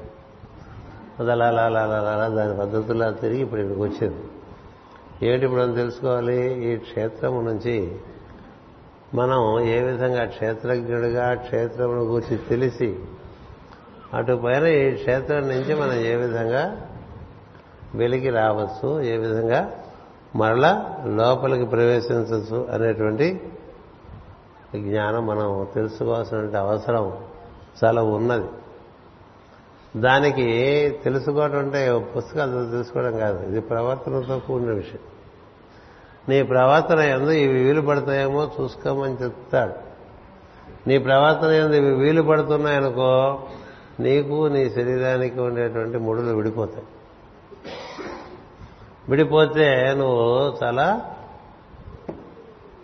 అనాయాసంగా ఇందులోంచి బయటికి వెళ్ళిపో. విడిపోలేదనుకో నానాయాత్ర అయిపోతుంది బయట మన తెలుగులో చెప్తూ లాగానాం పీకానాం అంటుంటారు కదా. అవన్నీ కాకుండా గ్రేస్ఫుల్గా వెళ్ళిపోవచ్చు. ఎప్పుడు క్షేత్రజ్ఞుడు క్షేత్రము ఒకదానితో ఒకటి పరస్పరం చక్కని మైత్రి కలిగి ఒకరినొకరు బంధించినటువంటి ఒక స్థితిలో. ఇది కలిగించేటువంటి వాడు నీలో ఉండేటువంటి ఈశ్వరుడే. అతను నువ్వు చేరువవుతున్న కొద్దీ ఈ ముళ్ళన్నీ క్రమంగా విడిపోతాయి. అందుకని కొన్ని సూత్రాలు వినిపించడానికి పెద్ద పెద్ద బుక్కులు మోసరాలేక ఇది పట్టుకొచ్చాను ఇందులో కొన్ని మీకు ఇవాళ పొద్దున సాయంత్రం వినిపిస్తాను. మిగతా మీరు ఇంట్లో అయినా చదువుకోవచ్చు. పది మందిలో చెప్పుకున్నప్పుడు మనకి బాగా గుర్తొస్తాయి. అందుచేత పోనీ మనం ఒక పద్ధతిగా అవగాహన చేసుకుని ఇది గుర్తుపెట్టుకుని జీవిస్తుండాలి. ఇప్పుడు మనకి ఇదే ఇల్లు. మనకి పద్యం కూడా ఉంటుంది భాగవతంలో. ఇళ్ళను నూతి లోపలనబడిన త్రెళ్ళగా వీరునేమను మతి భ్రమంబులను ప్రవర్తిల్లక సర్వమున్న అతని దివ్యకళామయమటంచు విష్ణునందులము చేర్చి తారడవి నుండుట మేలు నిశాచరాగ్రిణి అంటాడు. ఓ రాత్రిపూట తిరిగేవాడా? ఎవడు? హిరణ్యకశపుడికి ప్రహ్లాదుడు ఆ విధంగా చెప్తాడు. అచ్చపు చీకటింపడి విషయ ప్రవిష్టులు ఇవన్నీ ఆయన చెప్పిన పద్యాలు. అందుచేత ఈ ఇల్లు అని తెలియాలి ఇది మనకి. ఇది మనం అనుకోకూడదు అది ఉద్దేశించి నేను కొన్ని విషయాలు మీ ముందు ఈ క్షేత్ర క్షేత్రజ్ఞ విభాగం మాకు అన్ని తెలిసినవే కానీ మనకిగా మనం గుర్తు తెచ్చుకునే ప్రయత్నం ఒకటి అప్పుడప్పుడు చేసుకుంటూ ఉంటే ఇందులో మనం ఎక్కడున్నామనేది తెలుస్తుంది. మనకి ఇది ఎగ్జామినేషన్ పేపర్ లాంటిది. అది మనకి దాదాపు ఎనిమిదో శ్లోకం నుంచి పన్నెండో శ్లోకం వరకు చెప్పి ఉంచాడని గుర్తు. ఒకసారి దాన్ని మనం విందాం. వింటే ఓహో మనం ఈ పరిస్థితులు ఇలా ఉన్నాయి మనలో అనేటువంటిది మనకిగా మనకి అవగాహన అయిపోతుంది. అప్పుడు ఏవి మనలో ఆ విధంగా ఏర్పరచుకోలేదో వాటి ఎందు మనం ప్రయత్నం చేసేటువంటి అవకాశం ఒకటి మనకి ఏర్పడుతుంది. అందులో మనకి ఫస్ట్ మొట్టమొదటి ఇచ్చేది అంటే మనకి ప్రశ్నలు పరీక్షకి వెళ్తే మొట్టమొదటి ప్రశ్న చదువుకోగానే ఇది మనకి రాదు అని తెలుసుకుంటుంది కదా? రెండో దానికి వెళ్తాం. అది చూసినా అలాగే ఉందనుకోండి సరే ఇంకోటిది. మొత్తం పేపర్ అంతా అలాగే ఉంటాయి? దండం పెట్టేసి వాడు అరగంట మినిమం కూర్చోమంటాడు. ఆ తర్వాత బ్లాక్ పేపర్ ఇచ్చేసి వచ్చేయటమే. అలాగా అమానిత్వం అని మొదలుపెట్టాడండి ఆయన. అమానిత్వం. అంటే నిన్ను నువ్వు పొగుడుకోక. మొట్టమొదటి వాక్యం అండి. అంటే దేంతో మొదలు పెట్టాలో కృష్ణుడు చెప్పినంత బాగా ఎవరు చెప్పలేరు. వేదవ్యాసంత బాగా ఎవరు రాయలేరు. అమానిత్వం అన్నాడు. మొట్టమొదటి. మనం లేచి దగ్గర మన గురించి మనం నీకు అసలు నీ గురించి నీకు తెలియదు కదా? నువ్వు ఊరికి నిన్ను పొగుడుకుంటున్నావు అనుకోండి. ఎలా ఉంటుంది? అది చూస్తూ ఉండొచ్చు. ఏది? మనం మాట్లాడుతున్నప్పుడు మన గురించి ఎంత చెప్పుకుంటున్నాం? అది ఉన్నంతకాలం ఏమీ లేదు ఇక్కడ అని అర్థం. మనం పెద్దల వాళ్ళ దగ్గరికి వెళ్ళినప్పుడు కూడా పెద్ద మహాత్ముల దగ్గరికి వెళ్ళినప్పుడు కూడా మన గురించే చెప్పుకుంటాం. అది మనకి ఏమిటి ఒక రకమైనటువంటి అస్వస్థత? ఇప్పుడు ఏర్పడిపోయింది? ఎన్ని జన్మ క్రితం? వినటానికి వెళ్ళి చెప్పాలి చెప్పేసి వచ్చేస్తాం. వినటానికి వెళ్ళి చెప్పేసి వచ్చేస్తాం. అక్కడ ఏం తెలుసుకున్నావు అంటే ఏం లేదు. నీ గురించి ఆయన చెప్పు వచ్చావు అంతే. దీనివల్ల నిన్ను నువ్వు పొగుడుకోవటం నీకు అలవాటు. ఇంకో బాధ ఏంటంటే నిన్ను ఎవరన్నా పొగిడేవాళ్ళు చుట్టూ చేరారనుకో అది చాలా అపాయమని గుర్తించాలి మన చుట్టూ ఎంతమంది మన పొగుడుతున్నారు అనేది మనకి అదొక అకౌంట్ పెట్టుకున్నాం అనుకో. ఇంకా మనకి ఎంత ఫాలోయింగ్ ఉంది ఎంత అడ్మిరేషన్ ఉంది అంటే అంత పాడైపోయామని అర్థం అది జారుడు బండ లాంటిది. ఏది ఇతరులు నిన్ను పొగుడుతూ ఉంటే నువ్వు చక్కగా ఇంకా కొంచెం చెవులు వెడల్పు చేసి వింటున్నావు అనుకో. అది చాలా దురదృష్టమైనటువంటి పరిస్థితి. దురదృష్టం. పోనీ ఎవరూ నేను పొగట్లేదు నువ్వే చెప్పేసుకుంటున్నావు అనుకో. అదొకటి ఉంటుంది కదా ఉండేవాళ్ళు చెప్పుకోక చెప్పక నేను చెప్పుకోకపోతే ఎట్లా తెలుస్తున్న బాధ ఒకటి ఉంటుంది కదా. ఇక ముందు నీకు కావాల్సింది నీ గురించి నీ గురించి నీకు తెలియాలంటే నిన్ను గూర్చి నువ్వు చెప్పుకోవటం మానే. ఎందుకంటే నిన్ను గూర్చి నువ్వు చెప్పేదంతా అబద్ధం. సత్యం కాదు. నిజంగా నువ్వు లేవని తెలుస్తుంది జ్ఞానం పూర్తిగా వచ్చినప్పుడు. జ్ఞానం పరిపూర్ణమైనప్పుడు తెలిసేది ఏంటంటే అతడే నేనుగా ఉన్నానని తెలుస్తుంది తప్ప తాను వాడు ఉన్నాడని తనకి ఎంతసేపు ఉంటావా నువ్వు? అలా అలా అలా ఎంతసేపు ఉంటుందండి? సముద్రం ఎంతసేపు ఉంటుంది? అలా ఎంతసేపు ఉంటుంది? సముద్రం ఎంతసేపు? ఎంతసేపు పొగలో నీకు ఎంత దీనివల్ల అభిమానం ఉండటం చేత కదా నీ గురించి. నీ గురించి అభిమానం ఉండటం చేత నిన్నెవరన్నా పొగుడుతుంటే ఇంకో చోట చెప్తాడు భగవంతుడు తుల్యనిందా స్థుతిర్మౌని అని రెండు విషయములందు మౌనంగానే ఉండమన్నాడు. అంటే దైవస్మరణ చేసుకోవడం వల్లే మౌనం వస్తుంది. మరణం వల్ల మౌనము. అంచేది మన ఎవరన్నా పొగుడుతున్నారనుకో నన్ను మన్ని కాదు వాడిని పొగుడుతున్నారని. ఎవరన్నా తిడుతున్నారనుకో అప్పుడు నువ్వు దైవస్మరణలోనే ఉండు. పొగుడుతున్నా దైవస్మరణలోనే ఉండు. అలా ఉండమని భక్తి యోగంలో చెప్తాడు. ఇది తర్వాత అధ్యాయం పన్నెండు. పన్నెండు భక్తి యోగం. పదమూడు క్షేత్ర క్షేత్రజ్ఞ విభాగ యోగం అమానిత్వం. అందుకనే ఎవరినైనా పొగుడుతుంటే వాళ్ళు సంస్కారవంతులైతే తలదించేసుకుంటారు సిగ్గుపడతారు. సిగ్గుపడతారు ఇది పొగుడుతూ ఉంటే. అంచేత అమానిత్వం నేను ఎక్కువ చెప్పక్కర్లేదు. మనందరికీ దీని విషయంలో ఎవరికి వాళ్ళు ఇప్పుడు మార్కులు వేసుకోవాలి? రెండోది అదంభత్వం. అదంభత్వం. దంభం ఇది ఇంకొంచెం ఇంకొంచెం ఎక్కువ. తన గురించి తను చెప్పుకోవటం ఒకటి తన గురించి తన ప్రశంసించుకోవటం ఒకటి. అది మరీ దంభం కదా? అంచేత ఈ రెండు మొదటి రెండు ప్రశ్నలకి మనకి ఇంటూ మార్కులు పడతాయో టిక్ మార్కులు పడతాయో చూసుకో. శ్రీకృష్ణుడు శ్రీరాముడు. అందుకనే వాడు మనకి ఆదర్శ పురుషుడు అండి కృష్ణుడంతటి వాడు ఎవడున్నాడు? రాముడంతటి వాడు ఎవడున్నాడు? ఎవ్వర్లేదు ఎవ్వర్లేదు ఎన్నడైనా రాముడు తన గురించి తను మాట్లాడుకున్నాడా? కృష్ణుడు వదిలేండి. కృష్ణుడు ఆయన సూపర్ మ్యాన్. రాముడు ఐడియల్ మ్యాన్. కృష్ణులాగా మనం ఉండలేము. రాముడిలాగా ఉండడానికి ప్రయత్నం చేయొచ్చు.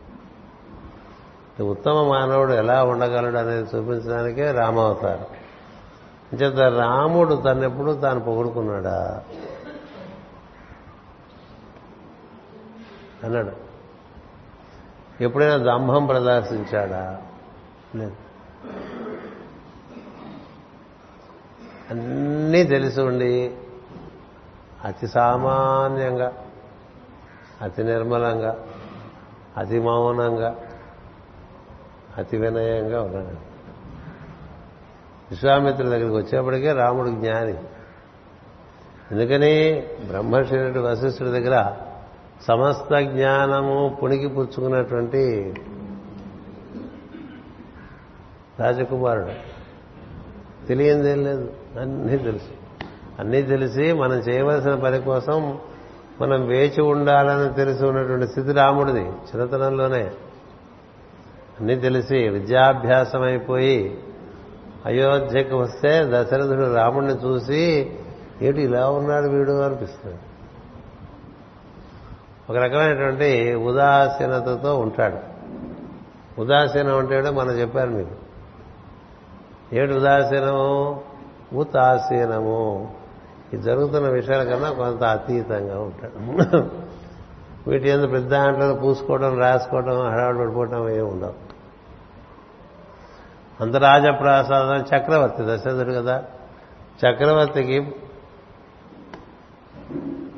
జ్యేష్ఠ కుమారుడు ఉండి ఎలా ఉండాలండి చక్రవర్తి కుమారుడు? అలా ఉండడు ఆయన. సమానత్వం. అందరి విషయం. అన్నిటి ఎందో ఒక రకమైన నిర్లిప్తత. ఒక ఉదాసీనత. అంటే ఇవన్నీ మామూలుగా ఎప్పుడు జరిగే విషయాలే రోజు జరిగే విషయాల్లో ఏవి ఎక్సైట్మెంట్ ఉంటాయి? ప్రతిరోజు ఎక్సైట్ అయిపోవడానికి ఏముంటుందండి? మనకి ప్రతిరోజు ఇప్పుడు బ్రేక్ఫాస్ట్ ఎక్సైట్మెంట్ మనకి కదా? ఏది? నిత్య నైమిత్తిక కర్మల్లోనే మనకి ఎక్సైట్మెంట్ అని ఇవన్నీ రోజు జరిగేవే కదా నిత్య నైమిత్తిక కర్మలు. తాను చేయవలసిన పని ఏమిటి అని వేచి ఉంటాడు. తాను చేయవలసిన పని కూర్చి వేచి ఉంటాడండి. దశరథుడు అడుగుతాడు వశిష్ఠుణ్ణి ఏమిటి ఇన్ని విద్యలు నేర్చుకున్నది నా కొడుకు ఇట్లా ఉన్నాడు ఏమిటి అని? మనవాడు అన్ని విద్యలు నేర్చుకుని ఎంఎస్ గిమ్ఎస్ అమెరికా చేసి ఇంటికి వచ్చాడు అనుకోండి నాన్న హడావిడి చేసేస్తుంటాడు పొట్టిలాగా వేసేసుకుని ఇంట్లో. ఈ పొట్టిలాగా వేసుకుంటే వాడు ఎంఎస్ చేసినట్టు లెక్క వాడిని చూసి మన వాళ్ళు వేస్తున్నారు. అది వేరే సంగతి. ఇప్పుడు వేసుకోవచ్చా వేసుకోకూడదా కాదు ఇప్పుడు చర్చ. ఊరికే హడావిడి చేస్తూ ఉంటాడు కదా. ఊరికే హడావిడి. అట్లా హడావిడి పడిపోవద్దని అన్ని విద్యలు నేర్చుకున్నట్టు ఉంటాడు ఏమీ లేదండి ఇంకా వెళ్ళకముందే నయం. ఏది? వశిష్ఠుడి దగ్గరికి వెళ్ళముందు వెళ్ళకముందు ఉండే రాముడు ఉపనయనం అయిన తర్వాత రాముడు వశిష్ఠాశ్రమంకి వెళ్ళిపోతాడు లక్ష్మణ భరత శత్రుఘ్నులతో వెళ్ళినవాడు తిరిగి వచ్చేప్పుడు అలా ఉదాసీన ఉదాసీన వత్ అన్నట్టుగా జీవితంలో ఎట్లా ఉన్నాడు? అక్కడేమో వశిష్ఠ ఆశ్రమంలో ఏం తింటాడు ఏదో అంతంత మాత్రం ఉప్పు ఉండే పప్పు అన్నం తింటాడు అందుకనే పెట్టవాడు పంచమక్ష పరవాణాలు వేసి రకరకాలుగా పెడతారండి. గురువుగారి ఆశ్రమంలో పైగా వశిష్ఠుడు. అంచేత ఇక్కడ ఇంటికి వస్తే రాజప్రసాదంలో రాజకుమారుడికి ఎలాంటి దుస్తులు ఉంటాయి? ఎలాంటి సౌకర్యాలు ఉంటాయి? ఎలాంటి ఆహార పదార్థాలు ఉంటాయి? ఎలాంటి విహారములకు విలాసములకు ఉంటాయి?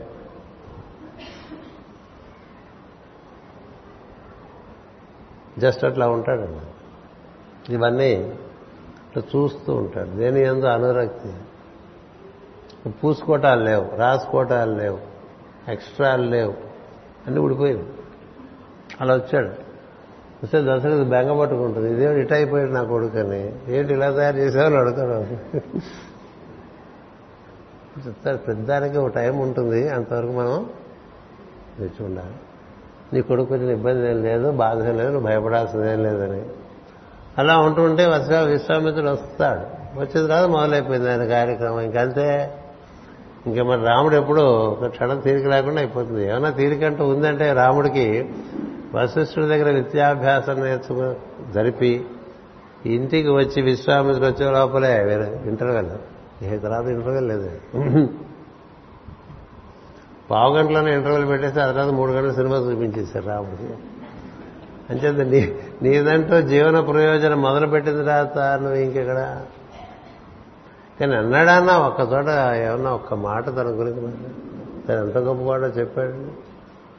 ఎంత గొప్పవాడో చెప్పాడు. విశ్వామిత్రుడి దగ్గర ప్రదర్శించలేదు విశ్వామిత్రుడు చూశాడు. అమ్మో!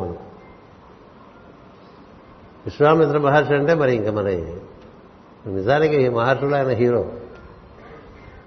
ఎందుకని అన్ని రకాలుగాను అన్ని ప్ర- ప్రయత్నించి సాధించి బ్రహ్మర్షి అయినటువంటి ఉండేవారు కదా. ఆయనకి రాముడిని చూస్తే ఎంత అభిమానమో ఎంత ప్రేమో ఎంత వాత్సల్యమో అంటే దైవం ఇలా ఉంటాడా అని. అందుకని తను ధ్యానం చేస్తే విశ్వామిత్రుడు కనిపిస్తాడు ఏమిటి అసలు?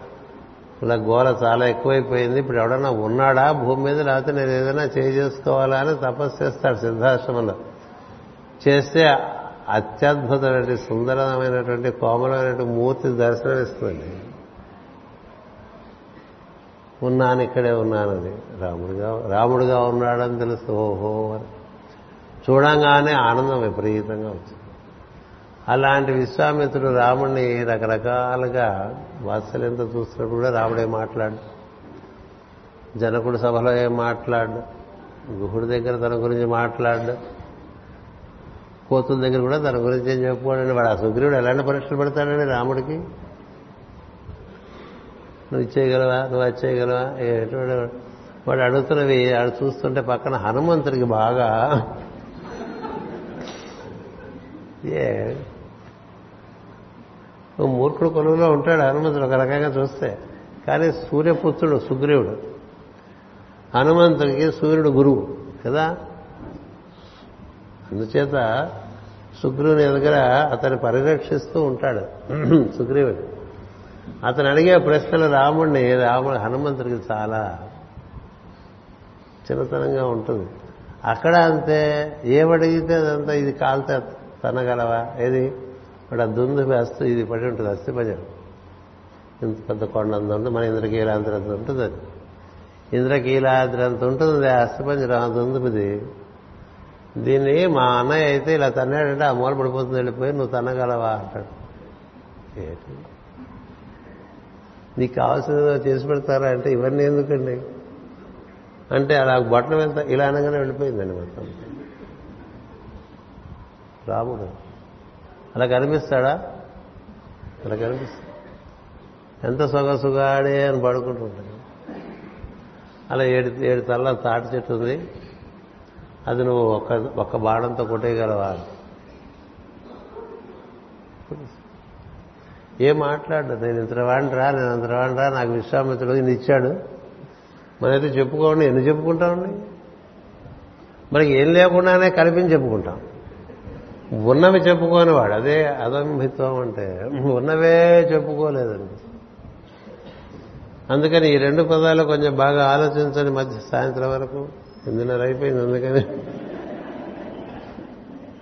మనం అంటే మనం చాలా ఉత్తమోత్తమైనటువంటి సాధనలో ఉన్నాం అనుకుంటూ ఉంటాం కదా. అందుకని ఒకసారి మనకి ప్రమాణ గ్రంథం తీసి చదువుకుంటే మనం ఎక్కడ ఉన్నామనేది తెలుసు. ఇవి లేకుండా జ్ఞానం రాస్తామండి నువ్వే అడ్డం నీ జ్ఞానానికి నీ అహంకారమే నీకు అడ్డమైపోతుంది. అహంకారముకి ప్రతీకగా నిన్ను కూర్చి నువ్వు మాట్లాడుకోవటం నీ గురించి నువ్వు గొప్పలు చెప్పుకోవటం రెండూ ఉంటాయి. ఆ రెండు ఉన్నాయేమో చూసుకోమని చెప్తున్నాడు ఇక్కడ. అటు పైన ఓపిక ఉందా? శాంతి అని. ఓపిక దేనికి ఉంది ఒక రవ ఆలస్యమైతే అయిపోయింది. ఎబిలిటీ టు వెయిట్ ఉండాలి. దేనికి లేదు. దేనికి మనం వేచి ఉండేటువంటి పరిస్థితి లేదు. ఎన్ని కథలు ఉన్నాయో వేచి ఉన్న వాడి దగ్గరికి సమస్త సంపదలు వస్తాయని మనకి చాలా కథలు. మనం పరిగెత్తి సాధించుకోవటం కాదు అన్ని మన దగ్గరికి వస్తాయి. ఎవరికైతే ఆ విధమైనటువంటి క్షమా శాంతి ఉంటుందో వాడి దగ్గరికి అన్ని వెతుక్కుంటూ వచ్చేస్తాయి వీడి దగ్గర ఉందో అని వచ్చేస్తాయి. సర్వ సంపదలు సృష్టి సంపదలు అన్నీ ఎవరి దగ్గరికి వస్తాయంటే ధర్మంలో ఉండి వేచి ఉండేవాడి దగ్గరికి వస్తాయి. పరిగెత్తి అవి ఇవి పొందుదాం అనుకునే వాడి దగ్గరికి రావు. అంచేత అహింస అహింస. అంటే మనం అహింస అంటే ఎవరిని పెద్దగా కొట్టలేము మనకంత బలం కూడా లేదు కదా. అందుకని భౌతిక లోకం కాదు మానసిక లోకంలో హింస పెట్టామనుకోండి వాక్కులతో హింస పెట్టామనుకో మన వాక్కు మామూలు పదునైన ఆయుధం కన్నా కూడా చాలా పదునైంది ఒక కత్తితో కోస్తే మనకి పాట ఉంటుంది మనిషికి ఎన్ని గాయాలైనా మానుల మానిపోవు త్రుటిలోనైనా మనసుకు ఒక గాయమైనా మానిపోదు చిత్తిలోనైనా అన్నాడు. మన కవులు బాగా రాసేవాళ్ళు ఆ రోజుల్లో. కదా అంటే నువ్వు ఎవరినన్నా మాటలతో హింసించావనుకో అవి దెబ్బలు తగిలితే తగ్గిపోయినట్టుగా తగ్గిపోవు. అందుకని హింస అనేటువంటిది మూడు లోకాల్లోనూ పాటిస్తాం. అంటే భౌతికము వాచికము మానసికము. మనసులో ఎవరి గురించన్నా మనం ఒక హింసాభావం వచ్చిందనుకోండి. వాడు నాశనం అయిపోవాలి అని అనుకున్నాం అనుకున్నాం. వాడి జబ్బు వచ్చిందనుకో కొంచెం అపాయంగా ఉందనుకో వాడికి రాకేం చేస్తుంది? వాడు చేసిన పనులు ఎలాంటివి? అని అనకపోవచ్చు అలా అనుకున్నాం అనుకో అది కూడా భావమనందు భాష ఎందు చేత ఎందు మూడిటి ఎందు మనకి హింసా ప్రవృత్తి ఉన్నదా? ఇవి అడ్డామండి. గుర్తుపెట్టుకోండి. మనం లోపల ఉన్నటువంటి ఈశ్వరుని చేరటానికి వడ్డాం. ఎవరినన్నా ఎవరో పొగు మన ముందు పొగుడుతున్నారనుకోండి మనం వినగలవా వినగలం. మన్ని పొగుడుతుంటే వినంతగా ఇంకోటి మన ముందు మన సమస్యల్లో పొగుడుతుంటే వినగలవా ఓ గురువు గారి ముందు ఇంకో గురువు గారిని పొగుడు చూడండి ఎలా ఉంటుంది. అది అంత శ్రద్ధగాను ఎవరి దగ్గర పొగుడుతున్నామో ఆయన వినగలిగితే అది పూర్ణ జ్ఞానం. వినలేకపోతే అక్కడ అసూయ అసూయ. ఇది మనకి మామూలుగా ప్రజ్ఞావంతుల విషయంలోనే ఇలా కనిపిస్తుంది. మహాత్ముల విషయంలో ఇలాంటివి చూసుకోవాలి.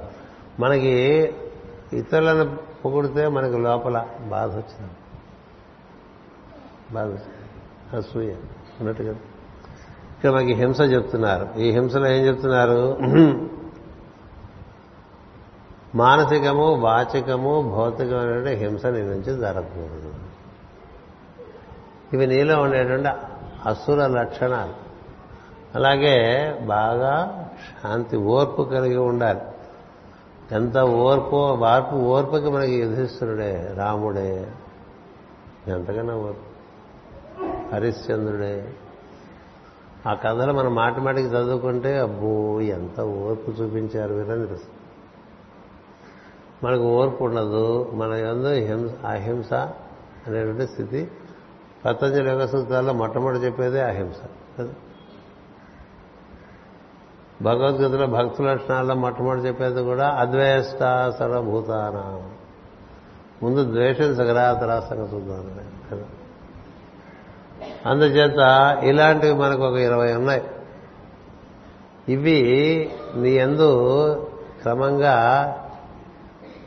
ఉండకూడనివి ఉండకుండా ఉండవలసిన ఉంటే నీకు దర్శనం బాగా జరుగుతున్నారు ఈ శరీరం అందు నీవు చెప్తూ ఉంటాయి ఉపనిషత్తులు.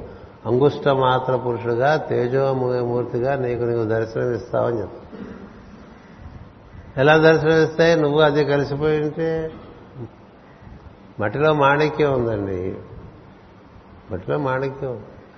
మట్టి తీసేస్తే కదా మాణిక్యం కనిపిస్తుంది. అలాగే ఈ శరీరంలో ఉన్నటువంటి నీవు నీకు దర్శనం కావాలంటే నీకేవైతే అవరోధములుగా ఉన్నాయో అవి పోవాలంటే ఏం చేయాలో భగవద్గీతలో ఇక్కడ ఇచ్చారు. అవి మనం ఎంత మనం నామం చేసుకున్నా ఇవి పోలేదనుకోండి. ఎంత పూజలు చేస్తున్నా ఇవి పోలేదనుకోండి. ఏమిటది మొట్టమొదటిది? అమానిత్వం అవ అదంభిత్వం అహింస శాంతి రాజ్యవం అన్నారు.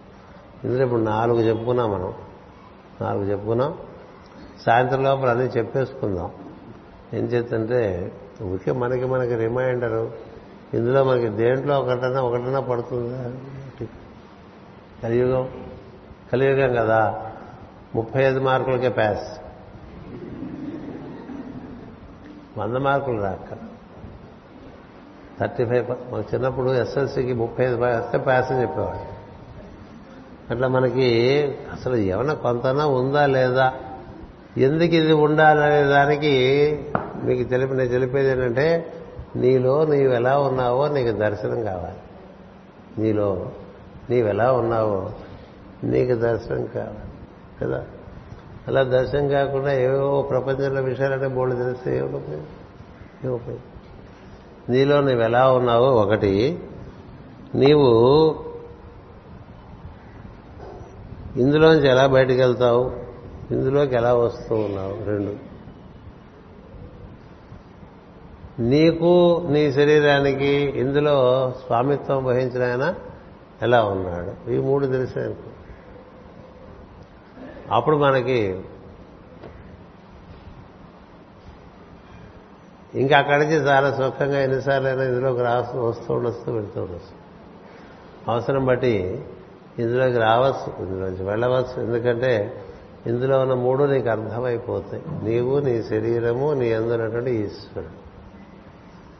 నీ ఎందున స్వభావము నీకు ఈ లోపల ఈ ఈ సాధన వల్ల దైవీ స్వభావంగా ఏర్పడుతూ వస్తూ ఉంటుంది. అప్పుడు నీకు నీ గురించిన దర్శనం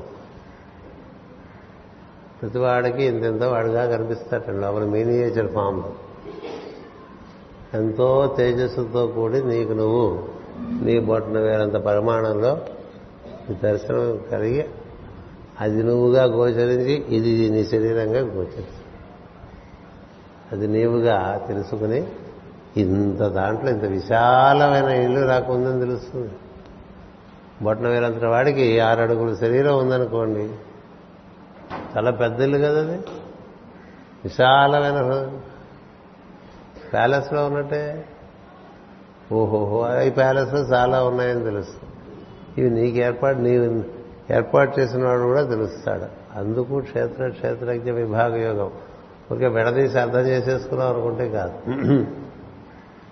నీకు నువ్వు తెలియాలి క్షేత్రకుడిగా నీ క్షేత్రం నీకు తెలియాలి. నీకు నువ్వు తెలియటం అంటే నేను నువ్వు దర్శనం చేసుకోవటంగా ఉంటుంది. అలా దర్శనమైనటువంటి వాళ్ళే మహాత్ములు. రమణ మహర్షికి అలాంటి దర్శనమే. మనం ఎదిగిన మహాత్ములందరూ అలా దర్శనం చేసుకున్నటువంటి వారే. ఆ దర్శనమే మనకి అవ్వాలనేటువంటిది వారు తప్పన చెందుతూ ఉంటారు.